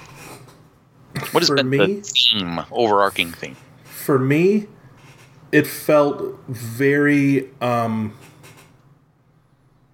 Well, I'll I'll come back to it. Pirates of the Spanish Main for me. Um, you know, uh, being privateers and you know fighting pirates and uh, this exploration in a world that's um, I definitely got the steampunk vibe from it for sure. Right? I mean that was that I really got that. Um and yeah, yeah. I mean I've I've enjoyed it a lot. And I think it I think it did capture the feel that we were kind of going for, the tone that we Well, we ended for. up going more for a high fantasy, steampunk, high action kind of Mm-hmm. setting, as opposed to what my original concept, which was going to be more of a horror bent. But um, Yeah, you was- could totally do that in that setting. Do more of the dungeon crawling type horror Right. into these ancient ruins because there's definitely all these monstrous horrors still out there, Mm-hmm. hidden in the world, leftovers, remnants of the Fey gods and their kingdom. Yep. Yep. Uh, but yeah, I think that is the tone that more. I think it more attracted the group that we had. Mhm. Uh, was the at the you know Higher every- magic. everybody bid on the the the sky pirates kind of thing. They really Yes, they enjoyed that. I The, liked the it. Yeah. and they bid on that and they wanted to do you know i want to be as soon as everyone was like i want to hate the sky pirates that are from here so that we can all go fight them and then Yeah. everybody kind of worked together to kind of come up with that Yeah. background story But I think my character ended up um, becoming the captain of the ship of our airship. yes he did yes he did So- yes, yes. with and the uh, with the other players being you know the you know they had their roles on the ship mhm. i think Daryl uh, revenant was like the gunner main gunner Mhm. right had his gunnery crews and such yeah J J13 is your deck master. Yep. Um, uh, Olivia was your um, uh, first mate, Mhm. uh, and um, then Dave's Earth amalgam that eventually ended up uh, being the quartermaster. yep So yeah so that was cool Yeah. great, Very- great, great thing so far. So that's pretty much our playtest and how it's kind of played out for us, Yeah. folks. yeah i think you've done a great job pulling in all those elements that we were talking about and i think you've captured you've captured um, primordial machina machina for me Yeah. in it when I played. I know it kind of goes, you know, I flipped my Saturday night group, so I really couldn't. And now it's they're kind of lining up, so I won't be able to make yours. But Well, that's okay. We only, like I said, we're only going to do two more sessions. And we got one where they've got to stop on the border lands, kind of. They got to stop there to talk to someone and pick up somebody, and then they were headed into the pirate citadel. nice, awesome. So, Good luck, guys. All right, So hopefully we'll be able to play in the near future, and I'll have the final results of that. Uh, and then hopefully by, I want to say by Con on the Cob time, I maybe after. Um, of this year, which would be October. I hope to Yeah, have the document completely done, yeah, uh, Yeah, we'll complete, done. complete with uh, some pre-gen characters. Um, so you may actually, I'm thinking probably these will be the pre-gen characters, cool. um, and then um, at their, you know, at their finest, maybe not at their 265 current earned XP versions, maybe more like their 100 earned XP versions, but there you go.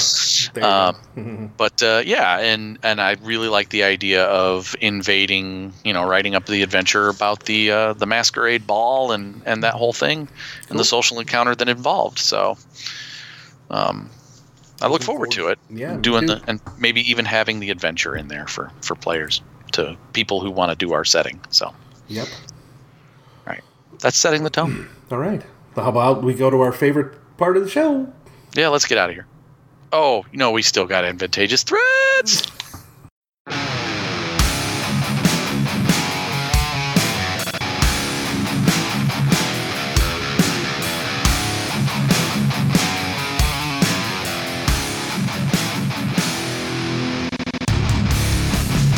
All right, everybody, we are back for advantageous threats. This is where Tony and I create a, set, a scenario for each other that we gather the dice up, roll some dice, which I haven't got those out yet. I need to get those out.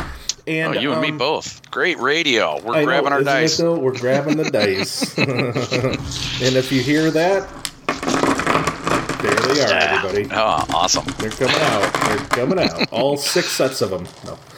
So Um, you want me to go first, bud? Yeah, why don't you? Okay. So Geyser Broadrock, Yeah. Earth Amalgam Artificer, is back. Right. He's in, uh, uh, again, Primordial Machina. He's attempting, mm, if you remember in our last session, he repaired his Buzz Cleaver. And uh, so now he is going to attempt Mhm. to cast a spell. He's in the middle of a car chase. Uh, he needs to cast a heavy lightning bolt from his buzz cleaver to the car right Great. next door at short range. Now, what I mean by heavy lightning bolt, that is a base attack with the lightning and empowered qualities added to it. Um, and uh, mm, excuse me. Uh, so uh, his buzz cleaver was damaged, so it's going to. It still has medium damage. He was only able to repair it one level, um, so it's going to add one to the difficulty of any actions using it. All right. So, a heavy lightning bolt normally is attack one difficulty, lightning two difficulty, empowered three and four difficulty. So, for this particular one, I'm dealing with five difficulty dice. And then my GM's Okay. going to screw me over. What's next? Well, let me see here. So you are in a mid car chase. Heck yeah, bouncing across the You're desert. bouncing across the desert. So why don't you add a setback die because of that unstable platform that you're on? Copy that. For Got it in sure. there. All right. And you're an Earth amalgam, huh? Mm-hmm. Going across the desert. Yep. Are you near a manifest zone? Nope, we are not We're in not. an Earth Okay. manifest zone. This is just an open, blasted desert. Mad Max Sweet. style. All right, Mad so Max style. I'm gonna aim. It's a it's Okay. Mm-hmm. an attack spell. I can't aim. Um, in fact, I really want to hit with this thing. I'm gonna burn through a little extra sta- uh, strain and take a just not Another only the two for casting it, but an additional two strain to add in another setback die or boost die Boost for die. aiming twice. Cool. Well, I'd, I'd like to. I'd, I'd like to actually upgrade this check difficulty Mm-hmm. um, you would. because you know lightning is a tricky element, man. And Okay. with all this sand around here, it might be it might be generating some elect, uh, electrostatic electricity. You might not be able to control the lightning enough.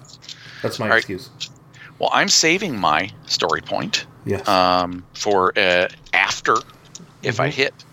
So I'm looking at a pool right now of three yellow, one green for my artifice, Mhm. two boost dice for my aiming, uh, a total of five difficulty dice. One of them upgraded to a challenge die thanks to the thanks to the N- GM's uh, jerkiness, and uh, awesome. one, one setback die due to the uh, bouncy nature of firing in a car chase. Yeah. Here we go.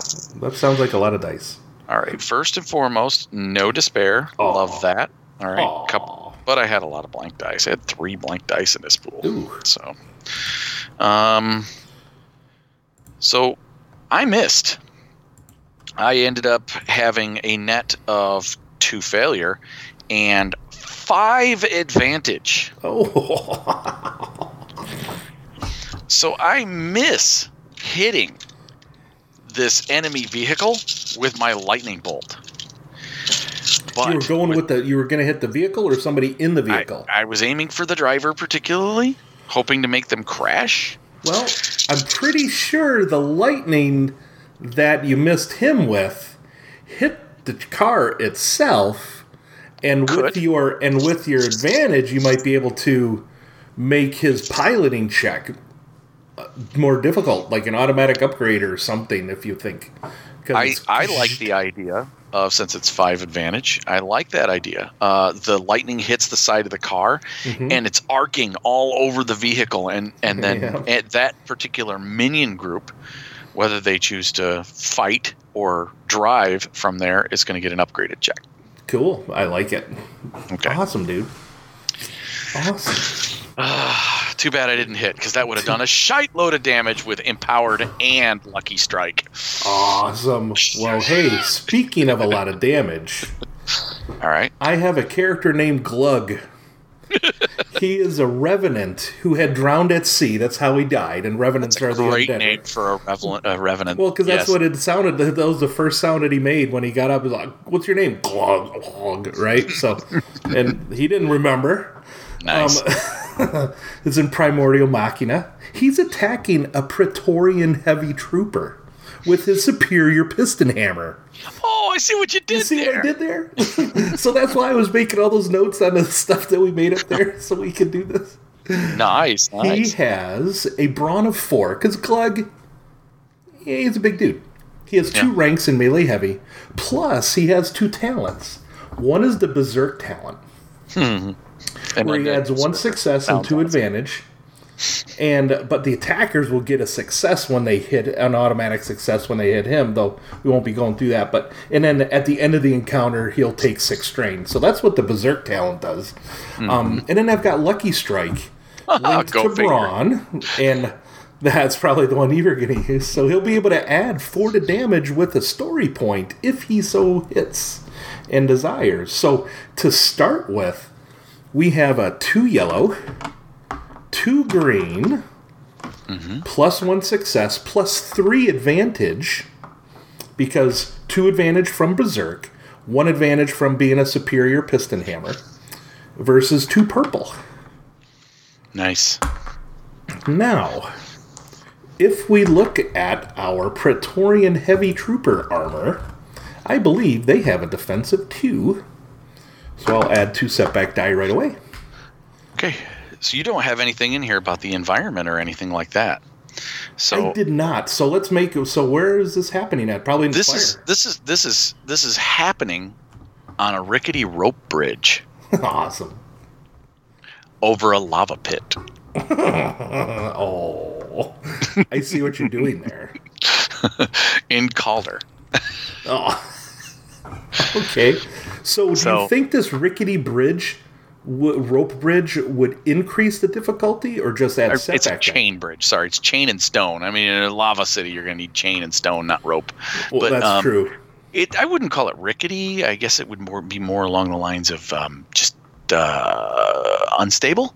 Unstable, so a setback die, right, for an unstable Yeah. platform kind of thing. Yeah, yeah. Now my piston hammer is cumbersome four. However, I do have a I do have a brawn of four, so that's fine. So you're good there. I'm good there. All right. So it's already uh, been prepared, by the way. and I assume since you're possibly going to use Lucky Strike, that you're not going to upgrade. I'm not, but I am going to aim, and I'm actually going to aim. I'm going to spend some strain and aim twice too. I like this. Sounds familiar. It does. All right. All right. Um, so the Dude, reason I'm why I over said a this, of. I'm fighting over a lava pit. That's got to be an I- automatic upgrade, just without the you reason why it. I set this above a lava pit, it's a, it's going to be a reason for me to flip a story point. Well, uh, maybe you don't even. Ha- well, okay. So you're going to flip it because we're fighting over lava. Oh yeah, it's far enough away. I mean, Yeah. people people normally use this bridge. It's not a big deal, but occasionally you might get a bubble that pops of down below and some lava shoots up. All right. So yeah, let's do that. All right. So I'm left with two yellow, two green, two purple, or two two blue. I mean, a Mm-hmm. red, a purple, and three setback dice, three black. All right. Very here nice. we go. Nice and colorful here. Okay. No despairs, though. I didn't hit you because I didn't generate enough successes to hit you. Boy, this is wah, wah, wah, wah. dude. One failure, one advantage. One failure, one advantage. That's yeah, your net. because all of my threat. So I got one threat on each of my. So two of my black dice have a failure. My one yellow blank. My other yellow one success, one advantage, and then my other dice one advantage on each. So all that cancels down to. Yes, All right. one failure, since one you- advantage. Since you did not hit your piston Oh, hammer, wait a second. not fire. Oh, wait a second. Hang on a minute. You forgot your ones for the automatic ones. I got a you? success. Oh, darn it! Still canceled. So it's a so it's a boot. But I do get three advantage. So it's actually four advantage. All right.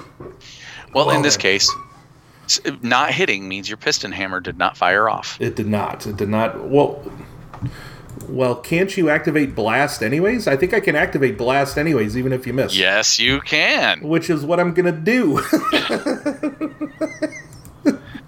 I think you can, right? Yes, you can. It takes two advantage, and you got to miss. And everyone at engaged range. That's If it including misses, you. oh, you spent. It's three. It's three. It's three. Yeah. Three advantage. Sorry, yeah. Three advantage. But you have three. Yep, I do. I have four. So sweet. The original target and every target engaged with the original target suffers a hit dealing damage equal to the blast rating of the weapon. Yay! So I take So, four. four. And he'll soak. You'll both soak it. Yeah, we'll both soak it because we're big, big and brawny.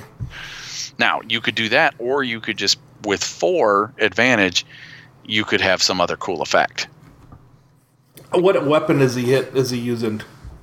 Um, he's let's say he's using uh, the Big ass. standard Praetorian gun, the Praetorian rifle. Yes, gun slash melee weapon kind of thing? or- hmm it's a it's a Okay. gun with an axe. So what. I do, what I do, let's say this, um, I'll actually spend the four, three or four advantage.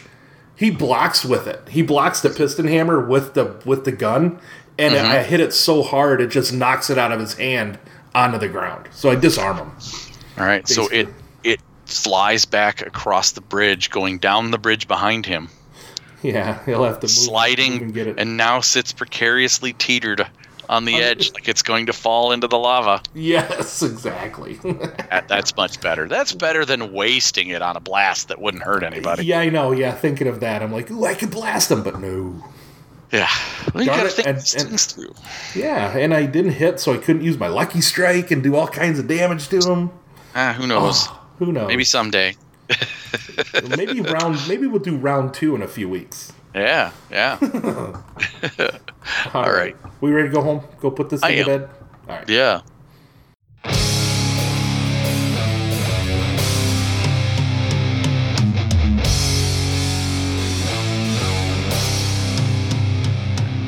All right everybody that's our show for tonight. And i would like to shout out to the brewery run by jamie pearson over there that does he he talks random dorky stuff. He's taking it back to his original gathering of dork days kind of round table format talking about whatever. I think a couple weeks ago they had a game of thrones um, discussion and um, what was their latest one? I think he's been throwing up um, uh, videos of him playing like Rune Wars and such too. And um, we have the live play that um, Tony's running for Jamie, Daryl, and I um, through his homebrewed adventure for Sh- of Shadow of the Beanstalk. Yep. Uh, that that adventure is called 48 Hours Till Midnight. That's right. Yeah, and uh, so far we've had session one, and and uh, that came out uh, last Thursday. It's every Thursday night we do live plays. Yeah, we have a. Um, I'm playing a cyborg um, In- investigator, which I didn't mention a cyborg um, part when I introduced myself, my character, okay. but I'll mention it next time. Jamie's playing a Bioroid um, runner named what is it, Fif- 1257X, and I've been calling him Christmas. And then Yeah, I've kind of ruined it. I I was just so I was listening to the um, another podcast, and uh, Sam Stewart was on there, and he said that uh, I don't know where it came up, but it came up in in that Shadow of the Beanstalk takes place in '79, in, in in in the year of '79. That's when it takes, and in whatever century you want it to be. Uh-huh. And I'm like, before that, I had told Jamie that it took place in '59. oh, so he wanted his character to be two years old. Uh, so he named his character 1257. and, then, Nice. and then I Born in so December going to be- in I'll be 57. retconning that date back to 1259 for fa- for fairness to Jamie and his character. perfect. Um, so Yep. just f- for the record, and then, and I think um Daryl he's playing a um he's playing a loony care courier yeah, named um Klaus and I've been calling him Claish and I've been calling him Santa. Klaus. Santa Claish, Santa. he does a belter accent from uh, Oh, from The yes. Expanse He's so doing- well. yes, he does. that was so good. I loved it. So Uh. um, yeah, you can watch those on um and uh, other um live streams from for for the brewery on Twitch, and um he also has a YouTube channel out there too, and he's on the Mayways and and all of that, and I'll have those links in the show notes. Yep, and uh, so yeah, he is the uh, the father of Nerds International Network. So you can contact Jamie over at Nerds International, as well as us on Mayway, uh, and you can get you can go to hold of me or Stefan, uh, finding the narrative on Facebook. You can email us, finding the narrative podcast at gmail.com. We get uh, we love those long seven page. I got to spend two hours reading it emails. We do. Um,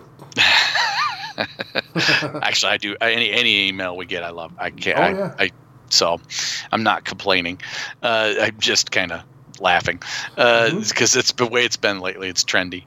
Uh, so, and then Stefan, of course, is monitoring the Twitter feed over at FTN underscore Genesys.